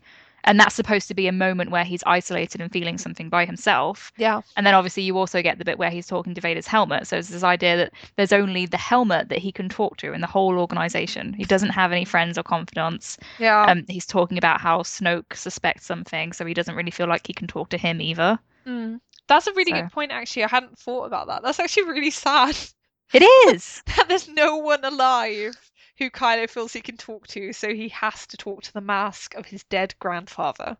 That's Yeah. really depressing. yeah, he's clearly supposed to be a, a lonely person. Yeah, no, exactly. And like I think it's also very telling that when Kylo has that heart to heart with Vader's mask, he himself keeps his mask on, which is absurd because it's not like it's for anyone else's sake. It's purely for his own sake in that scene because there's no one else there. Like, but he still keeps the mask on. And it's like, boy, you do not need to keep the freaking mask on when you're on your own. You have nothing to prove. But then he does have something to prove, so he has to prove it to himself that he's like this hard, like emotionless badass. Yeah, and when he's saying words, you can kind of hear his voice break as if he's crying inside the mask. Yeah. But because he has the mask on, it probably doesn't. Is he doesn't have to accept that that's what's happening. Yeah. No, exactly. It's so much that character is like about self-denial and yeah, like it, it's a very interesting just type of character. Like because you often see these criticisms of Kylo as like emo. You know, it's like, oh he's so emo. And like that just gets me because like people use emo as like a way to discredit people's emotions Mm. and like to discount them as having like any relevance or importance. And I'm sorry, but people are people. Even men, believe it or not, get emotional and feel like this conflict and like profound fear and insecurity. And like that's what Kylo does. He like represents all those like deep emotions and fears and turmoils. Yeah, I think it's a real problem in society where, you know, men aren't encouraged to express their emotions Yeah. and maybe do feel as isolated as someone like Kylo does, where they can't talk to anyone about those deep-seated fears. Yeah. I mean, I think I really think that he is supposed to, and you know, as you mentioned, Adam Driver has called him a terrorist, and I think JJ did in the Force Awakens commentary as well. Mm. He is supposed to represent that idea of the radicalized young man who dreams of the days of the Empire that were before he was even alive. Yeah. You know, and you can see that happening today. It's Yeah. something that I, I really think that he's supposed to be a villain that's re- very relevant to today's modern age and the politics that are going on. Yeah, no, I think um just yesterday an interview between Adam Driver and Michael Shannon came out, and like they were both talking about how their films are socially conscious, and like Adam Driver, he made this point about in Star Wars there are these two organizations, the Resistance and the First Order. They're both absolutely convinced they're right, and that they're doing the right things for the right reasons. Like, but obviously they can't both be right because they're completely ideologically opposed. Mm-hmm. And that is relevant because you do see that all the time in our modern society. Like, because these terrorist groups, even though they seem completely reprehensible and evil to us, they don't to the people who are in them, not to the people who choose to go to them. And yeah, I, I find it interesting that like that's the kind of theme that they've picked up on for Star Wars and and also for the character of Kylo in particular. Because yeah, it raises questions about what are they going to do by drawing that analogy, because it's either going to be, well, they're all goners then, or there's going to be some like suggestion of hope or like a future there. Um, but yeah, that'll probably be a separate redemption redemption discussion at some point. Yeah. Um, what did you get from Kylo's relationship with Snoke? Oh, okay. Well, there's obviously a ton of backstory that we don't have here. Um, hopefully we'll get more in eight. Yeah, Um, but I think it's creepy as hell. yeah. Like, uh, really there's a there's a conversation between them in the novelization that was cut from the film, Mm, but Snoke is talking about Kylo in these really creepy ways, like that he is a sculptor and um, Kylo is this like wonderful piece of material that he can sculpt something beautiful out of, yeah, and that he, he's the perfect embodiment of light and dark, which I think is really interesting because Mhm. we've never really heard of, of someone who practices on the dark side described in that way before, that he has equal potential for both sides of the force yeah, which I do think kind of hints towards where things might be going for him. I hope that he can eventually balance the two yeah, and find peace. Um, but it's just a, you know, you kind of get this vibe from Snoke that, as Leia says, he was watching, he was there in the background, he was always there waiting to mm, lure Ben Solo away. And we've there's this idea of seduction to the dark side. yeah. It's just it does not make me feel good. What Yeah. about you? No, it, ha- it has really icky vibes. Like, um, it's not the kind of dynamic you want to think about too much, almost, because, like I say, those vibes are there, and it's just really disturbing. Um, Yeah, it, that- it, it, it does like raise analogies to things like grooming, Right. you know, like in real world terms, and like like again to tie back to like the whole radical radicalization theme in real life, you do find that these like young boys they are like drawn to these like charismatic like older powerful male figures who like offer them like a system that they can connect to and aspire towards that they feel like they lacked before and i think snoke's kind of analogous to that like it's in like tempting kylo into like this new ideological system like Yeah, and giving him a new name and not allowing people to give like just to say his born his birth name yeah that he's he can't be known as Ben Solo anymore or whatever his surname turns out to be. So when Han says it on the bridge, that must be the first time he's heard the name Ben in a long time. Yes. And that does something to people's identity. You know, you take away their name. We see Mm. it in the reverse almost when Poe gives Finn his name. Yeah. That's a really good think- point. Yeah, I it's an important part of people understanding themselves as individuals and how they relate to the world around them. Yeah. That is a really, really good point, actually, now I think about it, because you have a character who's denied his name, and then another character who is very much like the complementary character to Kylo in The Force Awakens, and he's given a name and he embraces it wholeheartedly. So you have one character who's like embracing everything with open arms, and another one who's like rejecting everything and pushing it away. Yeah. And yeah, like it's another good like stress of how Finn and Kylo are like these perfect counterpoints to each other. Oh, and definitely. Like Kylo is desperate to rid himself of his humanity, and Finn is just finding his. Yeah, So, no, they're both like on parallel trajectories, but like different directions almost. yeah. but hopefully Very that stops somewhere. Um, but yeah, like I found the um dialogue in the novelization about Kylo particularly creepy. Like you say, it's all that stuff. Like it, it just calls to mind like feelings of possession and stuff, like treating him as like this material that he owns and can mold as he pleases. And yeah, it's just not nice. Yeah, when we get to the point on the bridge scene again, when Han's saying Snoke is using you, Mm, it's it is clear that Kylo knows that, but Yeah. doesn't seem to value his own life enough to recognize that that's a problem and he needs to deal with it somehow. yeah, It's like he just doesn't have any sense of his own self-worth. yeah. Uh, and I remember, I think in the script, um, they make a point of saying that Snoke's tone, become, tone becomes like fatherly um, after Hux leaves, like in the first scene when it's like Hux, Snoke, and Kylo.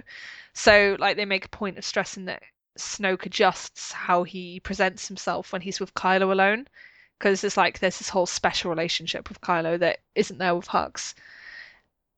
He's like he's fatherly and he's telling him that he needs to kill his own father as a mm-hmm. test. That is just horrific. It is. I, I think it's all very much about how I am your father now. I'm the male authority figure that you need to dedicate yourself to, so you cannot have this prior male authority figure who might distract from that. Mm. I, I think that's a big part of why killing Han is such a test and something that Snoke will, requires him to do, because Kylo can't have two fathers. Like, and Snoke is like determined to be the only like authority figure in that sense in Kylo's life. Yeah. So yeah, it's very interesting. Um, right. There's oh yeah, there's another thing I'd like to say about the scene where he's talking to Vader's helmet, and it's that he says, "Show me again," and I think it's the power of the dark side. And I was just wondering, do you think that means that he's had some kind of vision before, like that he believes was sent from Vader, or do you think he saw like Anakin or something? I think he might have. Mm. Um, it's one of my kind of pet headcanons that I'm not too attached to, but I, I think has merit that he has had a vision before, and just like Rey sees him in her vision, he might have seen her, yes. and that's why he's so like, oh, you need to stay with me, and I'll teach you. Like, Mhm. um, that he is somehow feeling like his destiny is on the dark side, and that Vader sent that to him. It probably wasn't Vader because we know that Anakin was redeemed, but it could be Snoke kind of manipulating things in the background. Yeah. What do you think? I actually have an even more elaborate version of that Oh, theory. okay. Go for it. Um, and it's that obviously Rey, when she gets her vision, like that's channeled through the lightsaber, the Skywalker lightsaber. Yeah. And going by Kylo's reaction to the saber when he finally sees it at the end of The Force Awakens, it seems pretty clear to me that he's probably seen that lightsaber before, if not possessed it himself. So I like the idea that when he was younger, maybe like a teenager at Luke's academy, like he touched the lightsaber and touching the lightsaber for Kylo, just like touching the lightsaber for Rey, it triggers a vision. And that but that Kylo's vision it sends him off on a really dark and bad direction, whereas Rey's appears to send her off in a good direction towards Luke and helping the resistance. Yeah, I think that's totally possible because um, I think that they originally did have in the shooting script that they were going to show how Maz stole the saber from Kylo and the Knights of Ren. Yes. So I think he he was originally supposed to have it, and uh, we only get that hint of it in the finished mm-hmm. film when he says that lightsaber belongs to me, but you, you don't know whether to believe him or not. He might just be feeling entitled to it. Yeah. No, exactly. I I like the idea of them both having like parallel but converging visions. so that we're going to revisit the vision in episode eight, but then we're going to see a different side of things.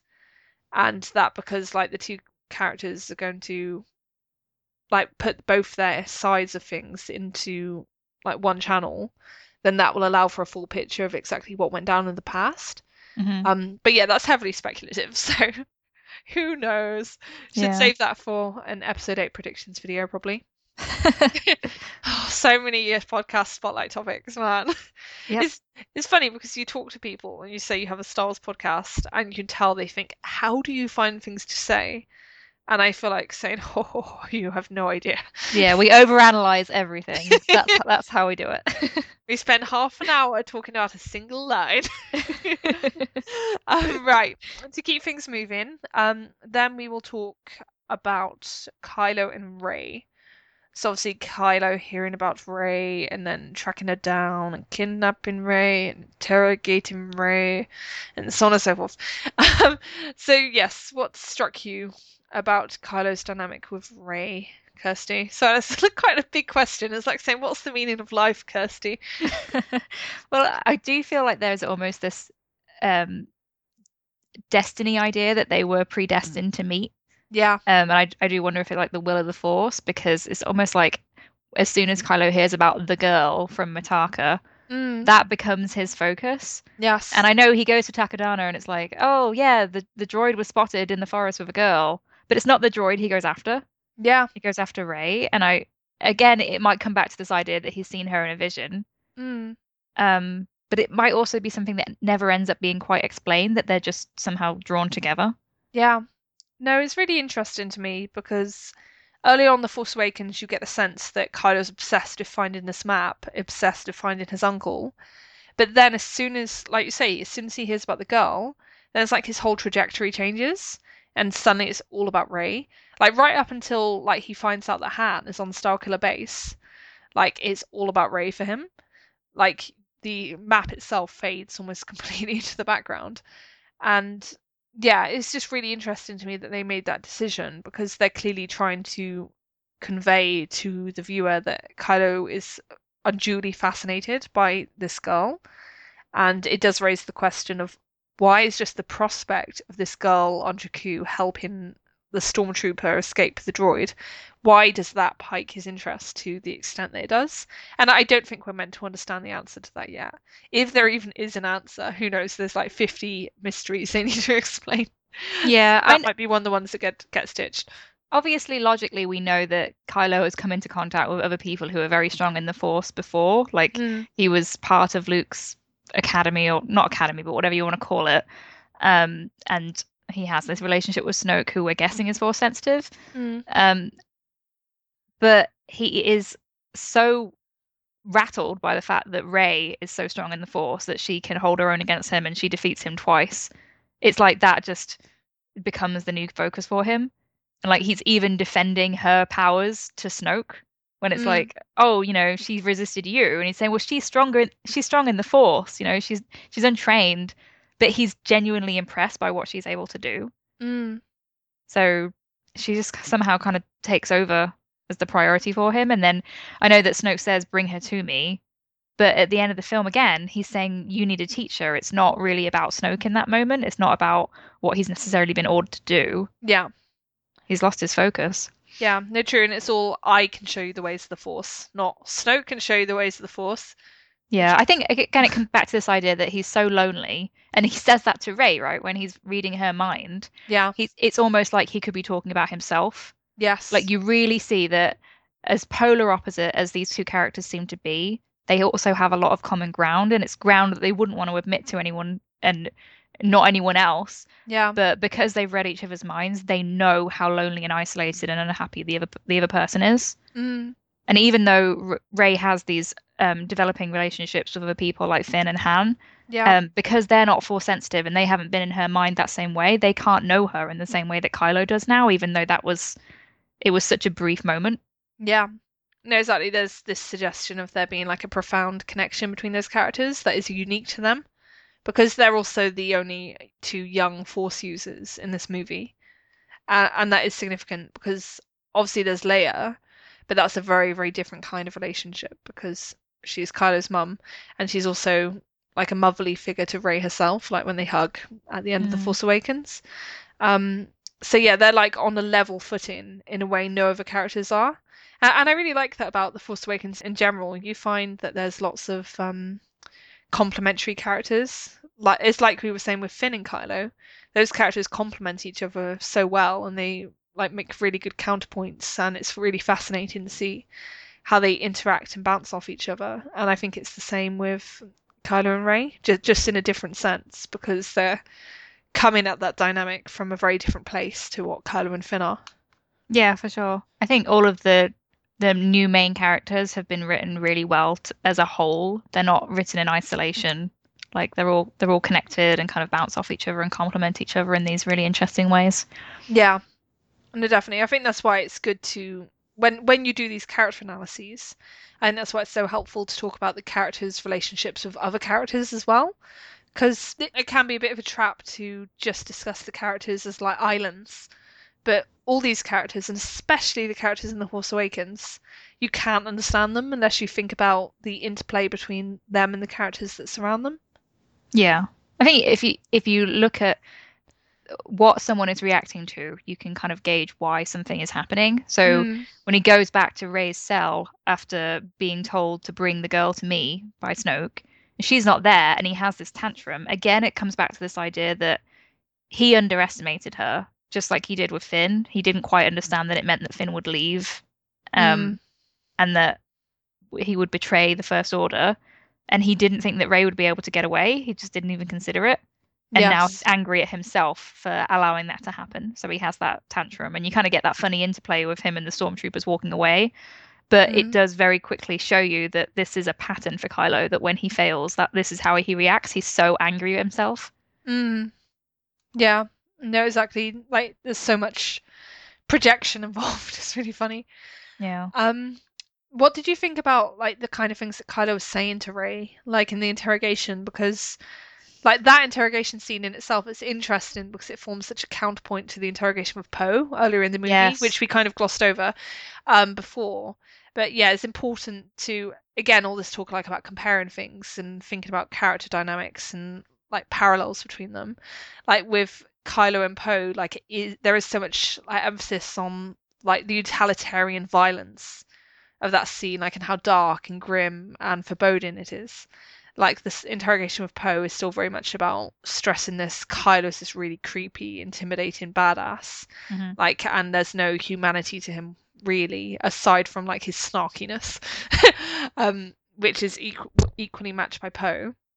But then with Rey, it's just a completely different quality to the scene because like it starts off with him crouched before her, just looking up at her, and that's immediately very strange because that like almost suggests like subservience to her in some bizarre way, and it just makes no sense because the captor should not be in that kind of position in relation to their captive, Mm. and just the lighting is different, and of course like the interactions are completely different.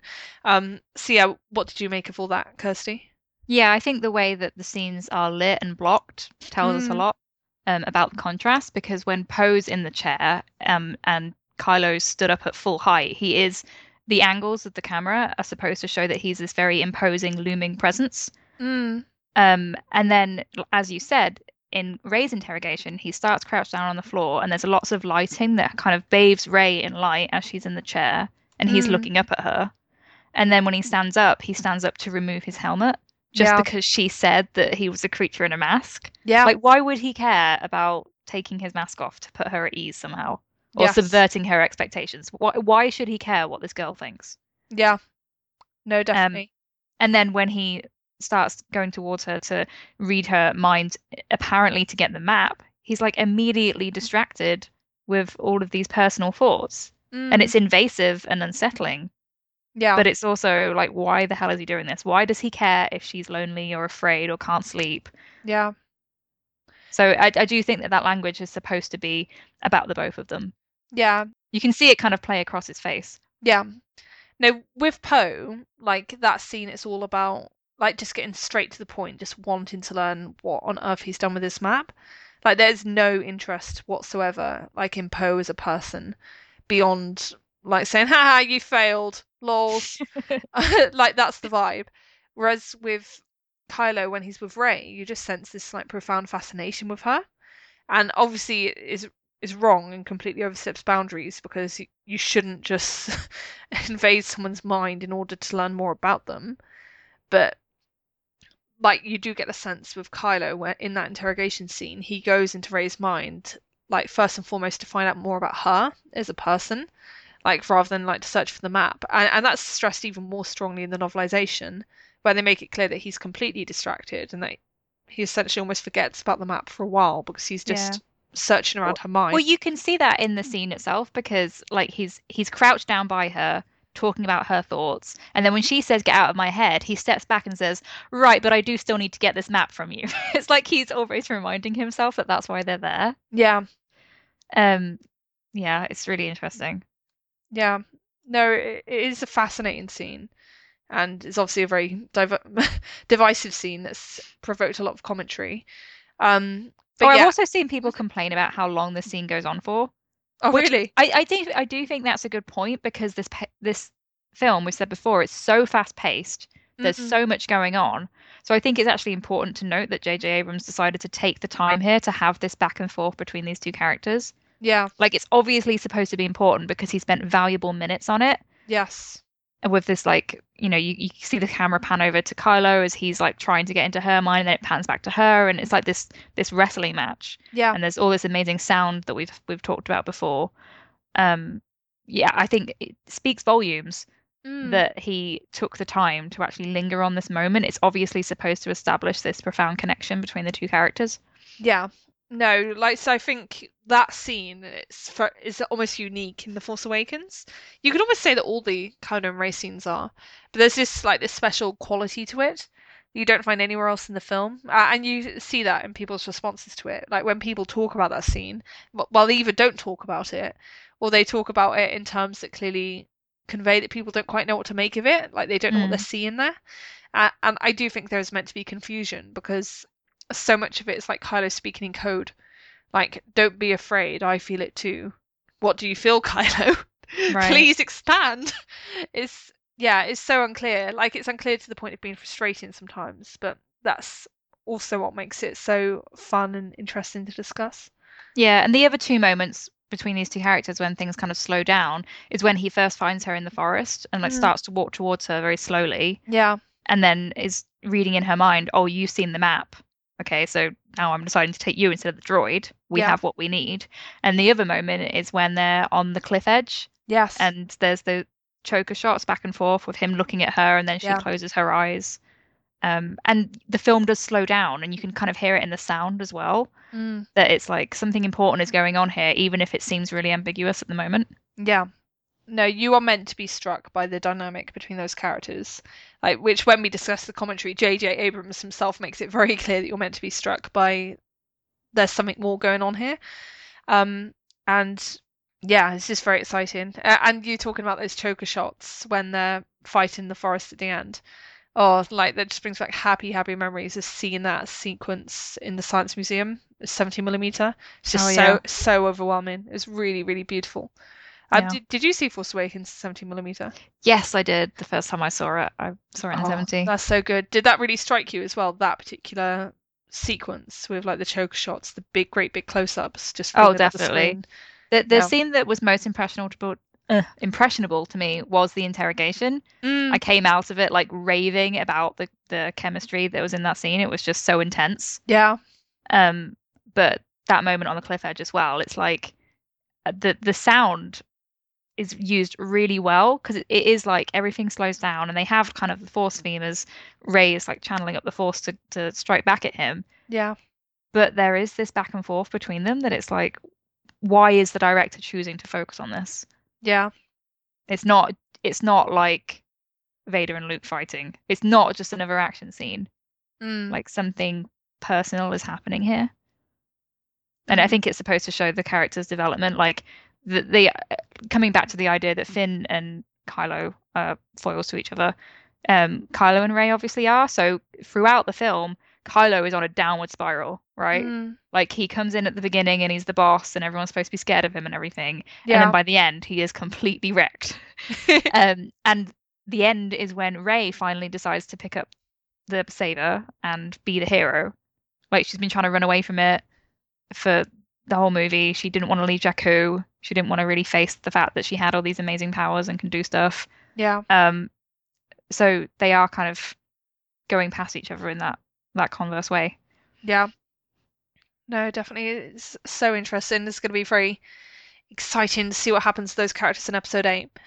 Um, right, to get to the like final big scenes with Kylo, we obviously have the very emotional scene where he's reunited with his father, and then the subsequent scene in the forest, which we've already touched upon in relation to the dynamic with Rey there. Um, and yeah, obviously the scene with Han is one of the most controversial and conversation provoking elements of The Force Awakens for obvious reasons because it's Han freaking Solo. Mm. Um, but yeah, I really liked it as like a character piece for both of those people.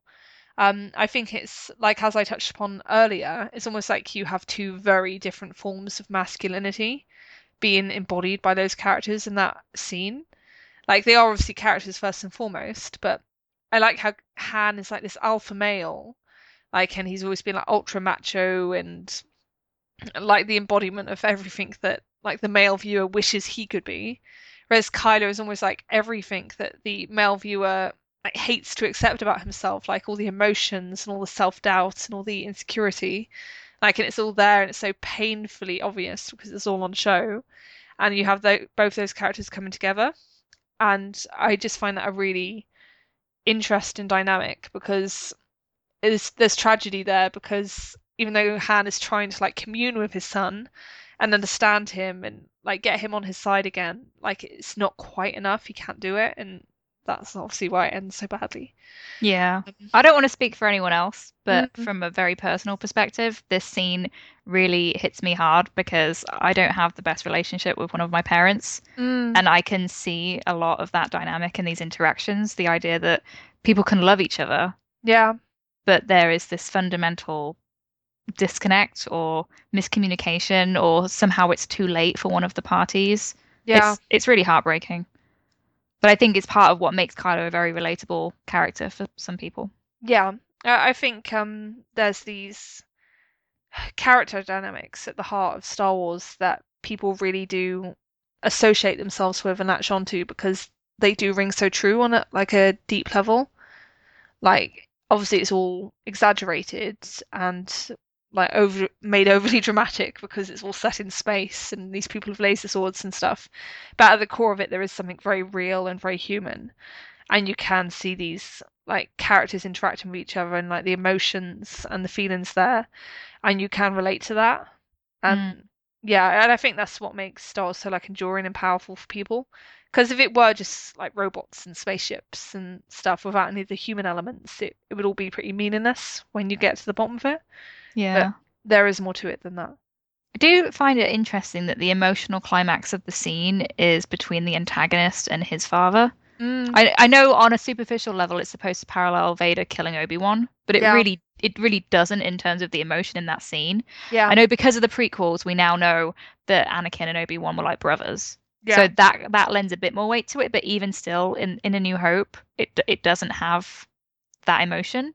yes, Um, but Rey is the observer in this situation. So even though sh she's the protagonist, it's not really about her in this moment. And a lot is made about the fact that um, Han is a father figure to her, and that's probably that's very important to her because she hasn't had that before. yeah, But she's known Han for a very short space of time at this point, and it's you know Kylo's the one who actually has blood connection to this character and has that history with him. yeah, So it's it's very much his emotional climax, not necessarily hers. yeah.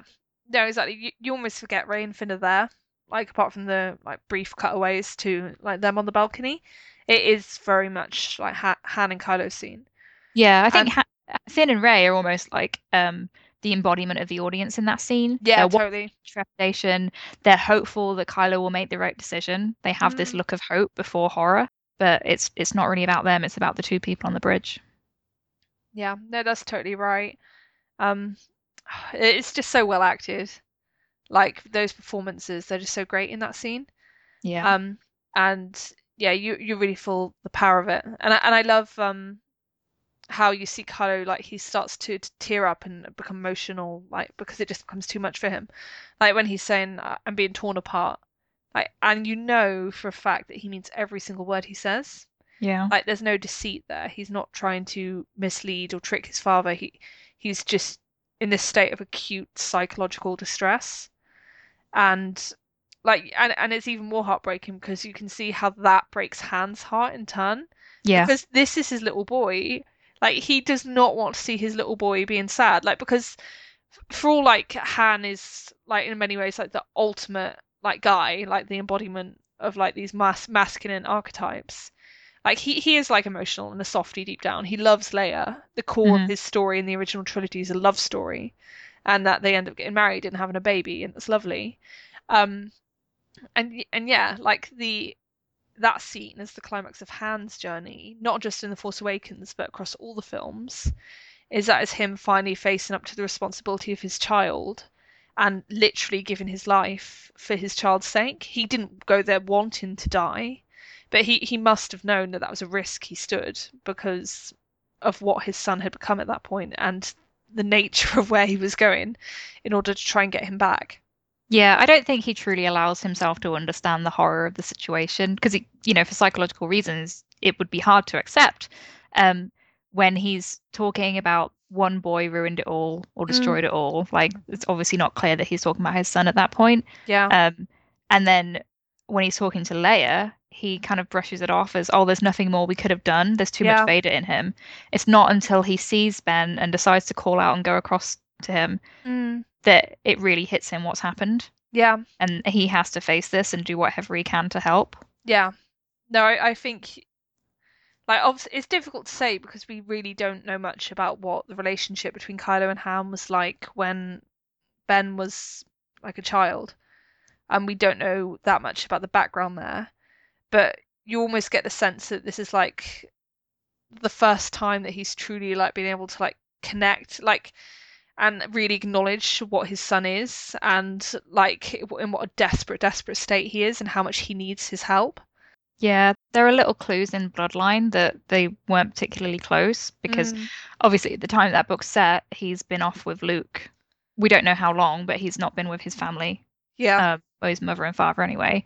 And then there's these p- bits that Leia's thinking about Han mentoring other younger pilots, yes. and that you almost get the sense that he's trying to fill this void. Mm. And then when he meets Rey, she might be in that ra- that vein as well. Mm. That he immediately connects with this young person who is like his son in ways that he doesn't quite appreciate yet. Yeah. I don't think, yeah, that they they have this force sensitivity, but he doesn't know that. He's focusing on the fact that she's great with mechanics and a great pilot Mm. and can help him in that way. So it's Yeah. really quite sad. It is very sad. I, I think, like you say, a lot of Han is about like denial and like running away from like what his actual situation is and what his son is. Mm. Um, and just fate doesn't allow him to escape from that properly. Like, and it just keeps on coming back to bash him over the head of it.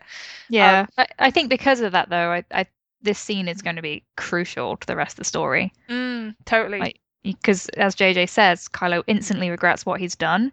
Mm, So that has to have an impact on his arc for the rest of the trilogy. yeah. Otherwise, it's like, oh, that didn't happen.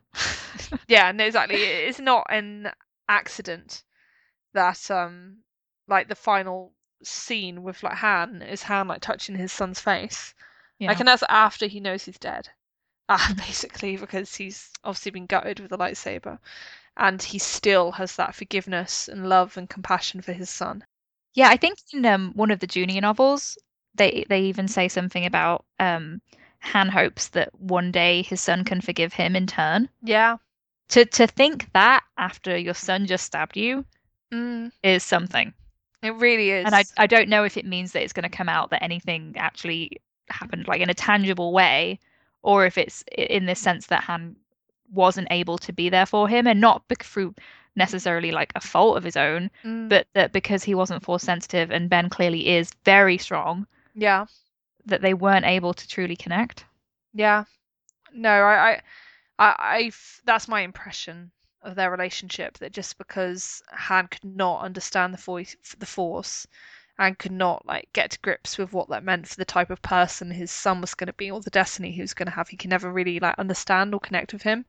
You get a sense from what Leia says in the novelization that she really didn't think Han was very good at understanding Ben. It didn't feel like he could like empathize with him or talk to him in the way that he needed to be spoken to, which is Yeah. part of the, why she sent him to Luke because she hoped that Luke could do better because he was also force sensitive. And look, look how that went. Yeah. Um, we also know from Bloodline that it was a secret that Leia was Vader's daughter, right? Mhm. And Yeah. even Ben didn't know that. So if you can imagine him like feeling growing up that he can't relate to his father, he can't really connect to him in a deep, profound way, and then all of a sudden finds out that his grandfather was this dark Sith Lord, very strong in the Force, the Mm. chosen one, Yeah. it might draw him to that life himself, that he would feel like, oh, finally I have this father figure, Yeah. even though he's dead, but I can relate to him more than my own father. Yeah. No, it's really interesting. Like when you think about it, Kylo has like four different fa- father figures almost because he has Han, he has Snoke, he has Luke. Because Luke, depending on how old Ben was when he was sent to him, which seems likely to have been like when he was a teen, so like still relatively young, he was Mm. had to kind of feel like a surrogate father role. And then you have Vader. Yeah. So it's like all these different like masculine presences, and it's no wonder he's confused because Yeah. like he has like no cornerstone. Lots of daddy issues. Yeah, so many daddy issues. um, right, is there anything else that we want to say? Uh, I think that kind of sums up stuff in The Force Awakens. So there's a lot more to say about Kylo, but we should maybe save that for a future discussion. Yeah, no, we're encroaching upon two hours, so I think Yeah. we should move swiftly on to questions at this point. um, right, if you have any questions for the podcast, please email them through to us at scavengershoard at gmail.com. Right, and we're just going to quickly get through the questions we had waiting for us. And the first question is from Sam. Hey there, I discovered your show on YouTube recently and really enjoy listening, so couldn't resist sending you ladies an email. Thank you. So I guess my main question is on the hot topic of the potential Rey Kylo romance thread going forward, particularly in regards to the direction conclusion, which I think is more up for grabs than the question of will they, won't they. One possibility I see is a tragic romance scenario, almost in the way of a Shakespearean tragedy type situation, especially if the romance turns out to be one sided. I can't help but wonder, though, considering the family audience, if the Disney execs, Lucasfilm writers have the balls to put down something so emotionally complex and potentially heartrending. I mean, yeah, there have been some great moving moments throughout the saga, but nothing I personally would group with that the kind of situation I'm envisioning here. We've already seen what betrayal abandonment has done to Kylo Ben already, i.e., dark side. so, what would being rejected by Rey do to this guy? If they were to take the story in that direction, of course, which returns to my initial question, would they? So, Mm. Kirsty, This is like the big question, right? yes, For Reylo shippers, anyway. Yeah, it's a very heavy and loaded question. Yeah. So just talking from my perspective, for the first few months after watching the film, I was convinced that Kylo's um, interest in Rey would remain one-sided. Mm. Um, because uh, you know, just looking at the first film, it's like, how the hell are they going to get Rey to feel something for this guy? Like Yeah. he's a mess. Um, but then I realized that if it was going to be one-sided throughout the whole trilogy, um, especially if that ends up factoring into some kind of redemption for Kylo, whatever redemption ends up looking like, Mm. does that make the story too much about him? Yeah. Because if Rey is simply his muse, who doesn't actually go on a transformative journey herself in terms of an emotional turnaround or 180 towards a character who she currently hates, just like Yeah. Luke did Vader, Mm. um, that seems to make it more about him.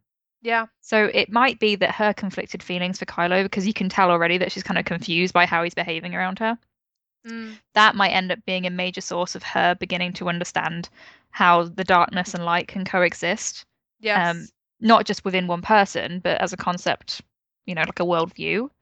Because Mm. she's the only character who's been in his mind and can understand that conflict that's going on in him and that she might come to feel as well. Yeah. And it just comes back to this idea for me that, you know, at the beginning of Star Wars, no one would have anticipated that Luke um, could love Vader. Yeah. Like that just wasn't on the radar. Yeah. Um, and if we're going to look at it from a Jungian sense, which obviously you're supposed to do in Star Wars, like there's this concept of the shadow. Mm. For Rey's journey to be completed, she has to integrate with the shadow at some point. yeah. And Kylo is very much her shadow, just like Vader was Luke's. Yeah. No, you express it so well. I'm, I'm not sure what else I have to add. Well, we Um, could also talk about, you know, you have to talk about the genre of Star Wars as what it is, which is kind of this optimistic. It has a lot of angst and drama, but in the end, it, it has this optimistic tone. It's for children. Yeah.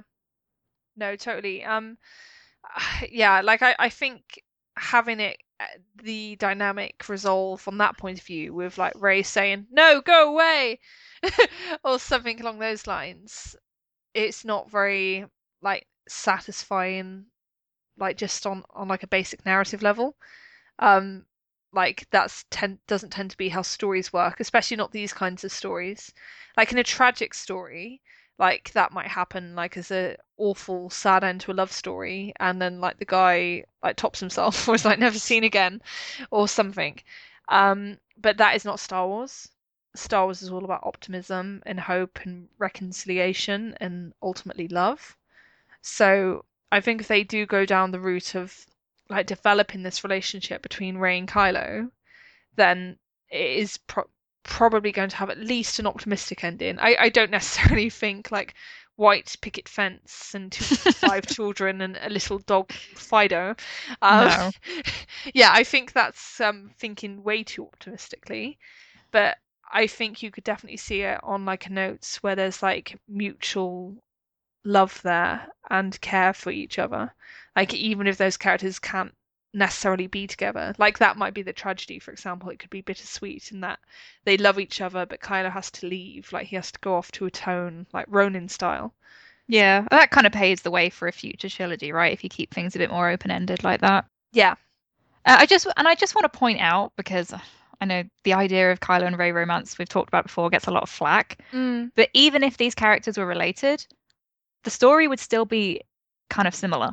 It Yeah. would just be familial love instead of romantic. Yes. Because if if Rey turned out to be Kylo's younger sister or younger cousin, Mm. it would still be about them forming this connection. Yes. It's it doesn't make it any less profound. It's just a different kind of relationship. Yeah. No, exactly. I think The Force Awakens makes it perfectly clear that this is the central relationship of this new trilogy. Like the, this is the new Luke and Vader. And like I say, we don't think that's familial. We think it's more likely to go in the direction of romance. But like either way, familial or non-familial, there is going to be like this core of like seeing beyond the initial like hatred and lack of understanding and resolving towards something more beautiful and like redemptive. Like, yeah, Otherwise, because it's not Star Wars. yeah, the arc has to go one way or the other. So it the Force Awakens gives you this massive clue because it's like these characters are enemies now. Mm. so they can't be by the end. Whereas if you look at the prequel trilogy, yes, it turned out to be a tragedy, but it was tragic because of the love that those characters had in the first place. Whether you're looking at Anakin and Obi Wan or Anakin and Padme, yes. you have to have something that's lost. Mm. So if these two characters didn't grow up together and don't love each other now, Mm. then where is it going? Because you have to have some stakes there. If they're already enemies and they just stay enemies, it's like, oh, okay, well, that was a bit kind of pointless. Neither character went on a journey in relation to the other. Yeah. No, exactly. If it's like they by the end of the Force Awakens, it's like, I hate you. By the end of Episode Nine, I hate you. exactly. it's not a very um dynamic character arc, to put it mildly. Yeah. So yeah, like I I definitely think there's going to be like at least a note of optimism to end on. I think it probably will be more ambiguous than Return the Jedi, because Return the Jedi was literally everyone around a campfire singing like "Kumbaya," like so it was Yeah. all so happy and perfect. And I think they are going to want to leave more room open for future stories to be told than Return the Jedi did. Um, but yeah, it should still end on a happy note, and I think that precludes the kind of scenario you suggest. But I, I- do think that like there's interest in story possibilities and like that sense of tragedy. But I, I just don't see that being the way they go with the films. Yeah, I think, you know, as we said at the beginning, The Force Awakens is an optimistic film, but it has this tragedy at its core. Mm. What happens between Kylo and Han? Yeah. you have to see some kind of resolution by the end of the story that Kylo somehow made peace with what he's done Yeah. or is trying to atone for what he's done. Um, and you know, people have different ideas about redemption. I know we're going to have a future episode on this, so I don't want to keep talking about it. Um, but the story has to move in some kind of direction. Yeah, no, exactly. It has to be progress. Right. The next question is from Mark. First of all, great podcast. Thank you. Thank you. um, I'm quite new to this side of the fandom, and after listening to a lot of Rebel Force radio and making Star Wars, now this is podcasting, it's refreshing to hear a great female perspective of current topics and debates. Oh, thank you so much. That's really cool to hear. Um, also, I really appreciate that you addressed the Mary Sue issue and the sexist point of view of some people while staying politically correct and not stereotyping them as the general male Star Wars audience. To my question, how do you think Ben will redeem himself? Sacrificing himself to so- defeat Snoke might be a no brainer, but what and who is going to turn him back to the light? Kirsty! uh, well, as we were just talking about, I think the the way that he feels after killing Han is going to be the start of Kylo's redemption. Yes. Um, I don't think that necessarily means he's going to be perfect in episode eight and everything's going to be resolved. I actually think that things might get a lot worse for him. yes. um, at least for the first half of episode eight. Um, but Rey might now be the only character who hasn't given up on him because she has this insight into what he's thinking and feeling that other characters like they might not. Mm. Um, so spoiler territory, just to warn people, I'm going to talk about a little spoiler here. Um, you know, yeah, um, making a Star Wars team have hinted that she saw some- something else in his mind during the interrogation scene besides the Vader thing. Mm. So, and um, I think Jason Ward said at some point that that's going to have ramifications for the the future story. Yeah. So we don't know what that is yet, but I think there's going to be this intimate connection between them. Like she knows things that other people don't, and we know she's going to have that um, force vision that kind Yeah. of goes back to what happened before the events of the film. Um, so I do think there's likely to be this element of self-sacrifice, and I know we're going to have a seg- segment at some point on Rian Johnson's films, but I do think this is quite a common theme for his stories. Mm. Um, so I could see something big happening at the end of episode eight that kind of leaves us wondering whether Kylo's going to live or die. Yeah. What do you think? I definitely think they need to keep us in suspense about it. So, like, because if there is a redemption, then it wouldn't be until episode nine. I don't think it's, it's possible, like it could be in episode eight, but I think it's more likely that we begin to see like more signs that they're moving in that direction in episode eight. Mm. But then those seeds actually come to fruition, like in episode nine. So I can see like them developing the Kylo and Rey relationship more and then through that you come in to appreciate more about why Kylo became Kylo in the first place and actually see a future for him in some way like potentially with Rey or at least you can see the hope for redemption for him because Rey sees that and then in episode 9 we actually really see him act and like make the and take actions don't know which actions because who knows what happens in episode 9 at this point um that actually justify that redemption and make you feel that he is truly atoning for what he's done and that he wants to be redeemed. Because I think that's a lot of people's problem with the whole redemption question is that in Force Awakens, he is very actively trying not to be redeemed.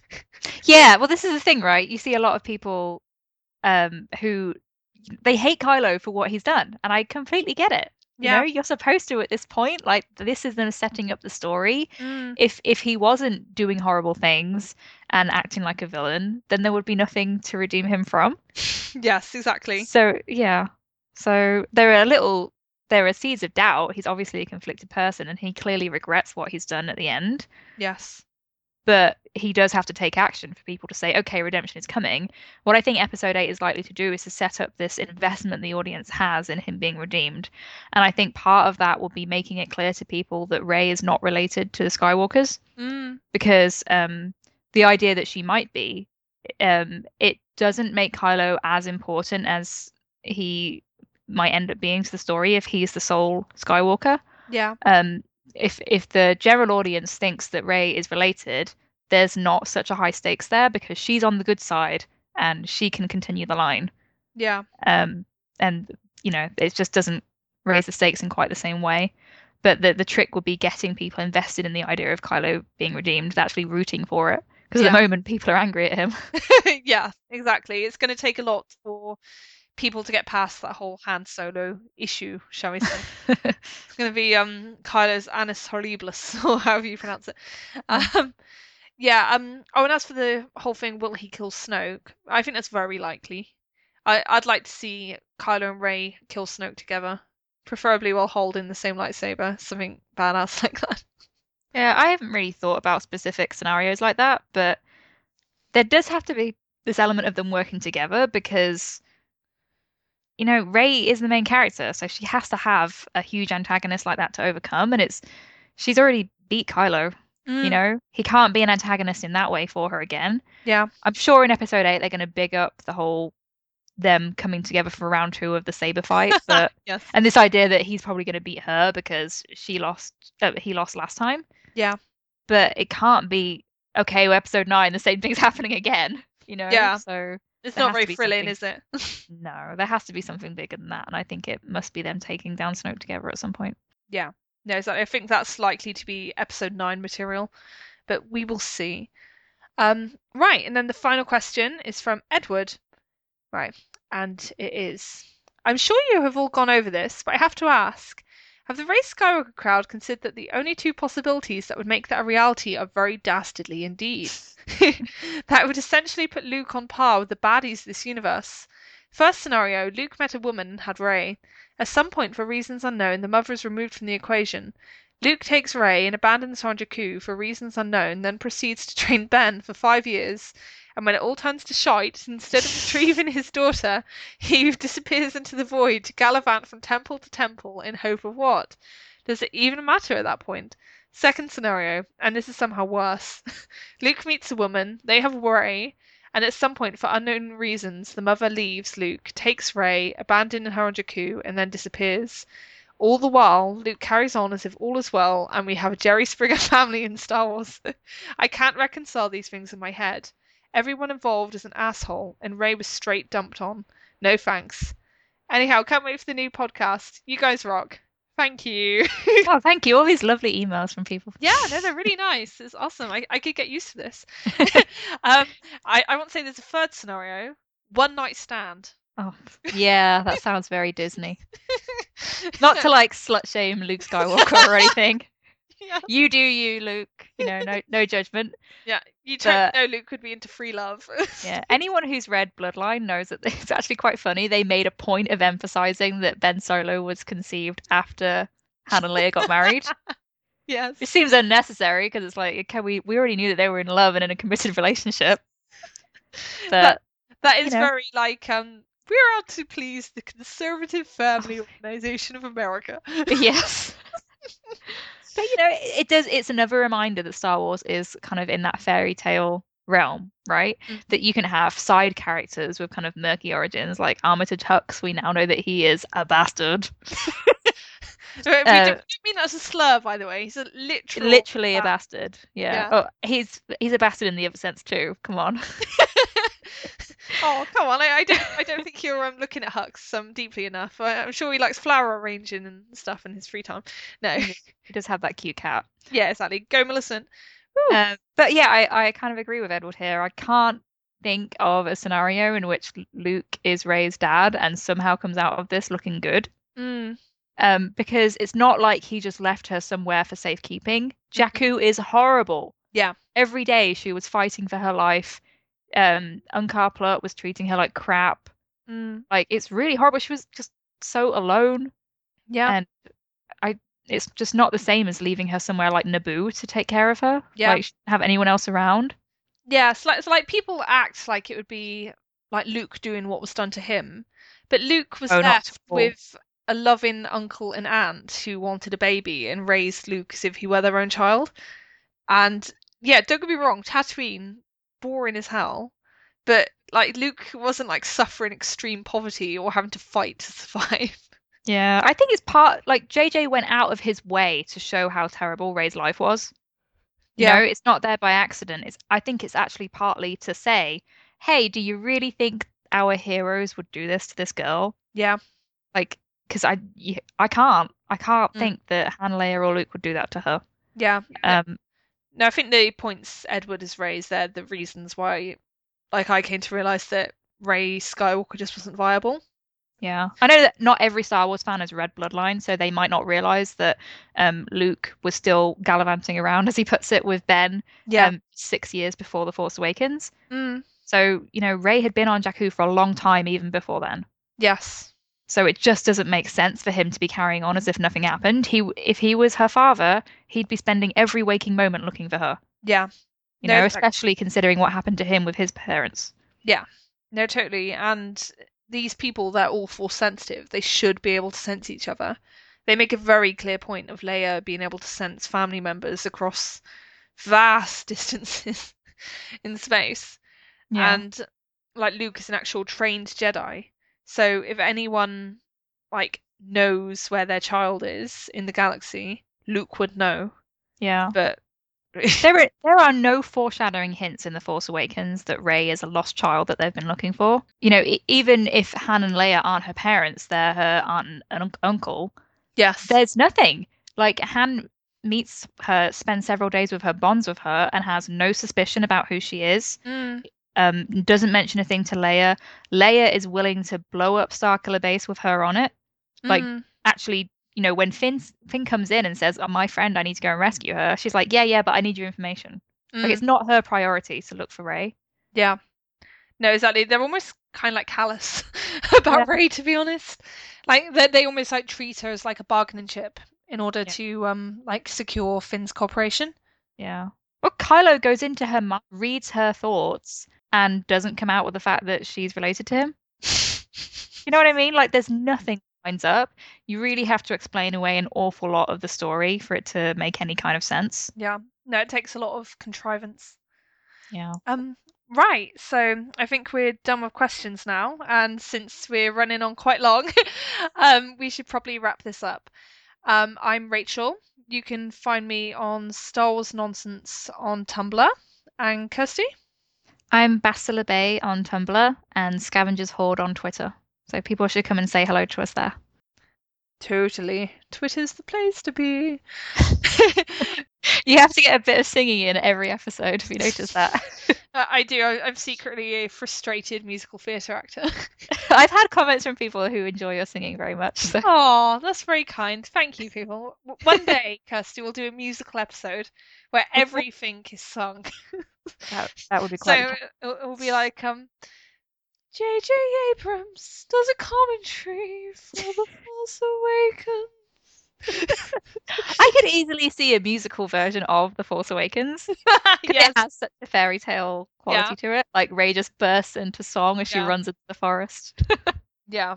Like um, Kylo could all sing like Nightwish songs or something. or Phantom of the Opera. yes. Past the point of no return. God. Okay, I think that's a sure sign I need to stop. Okay. um, thank you for listening, everyone, and come back next week and review us on iTunes, please. Please. Please, we're desperate. Please. okay, bye. Bye.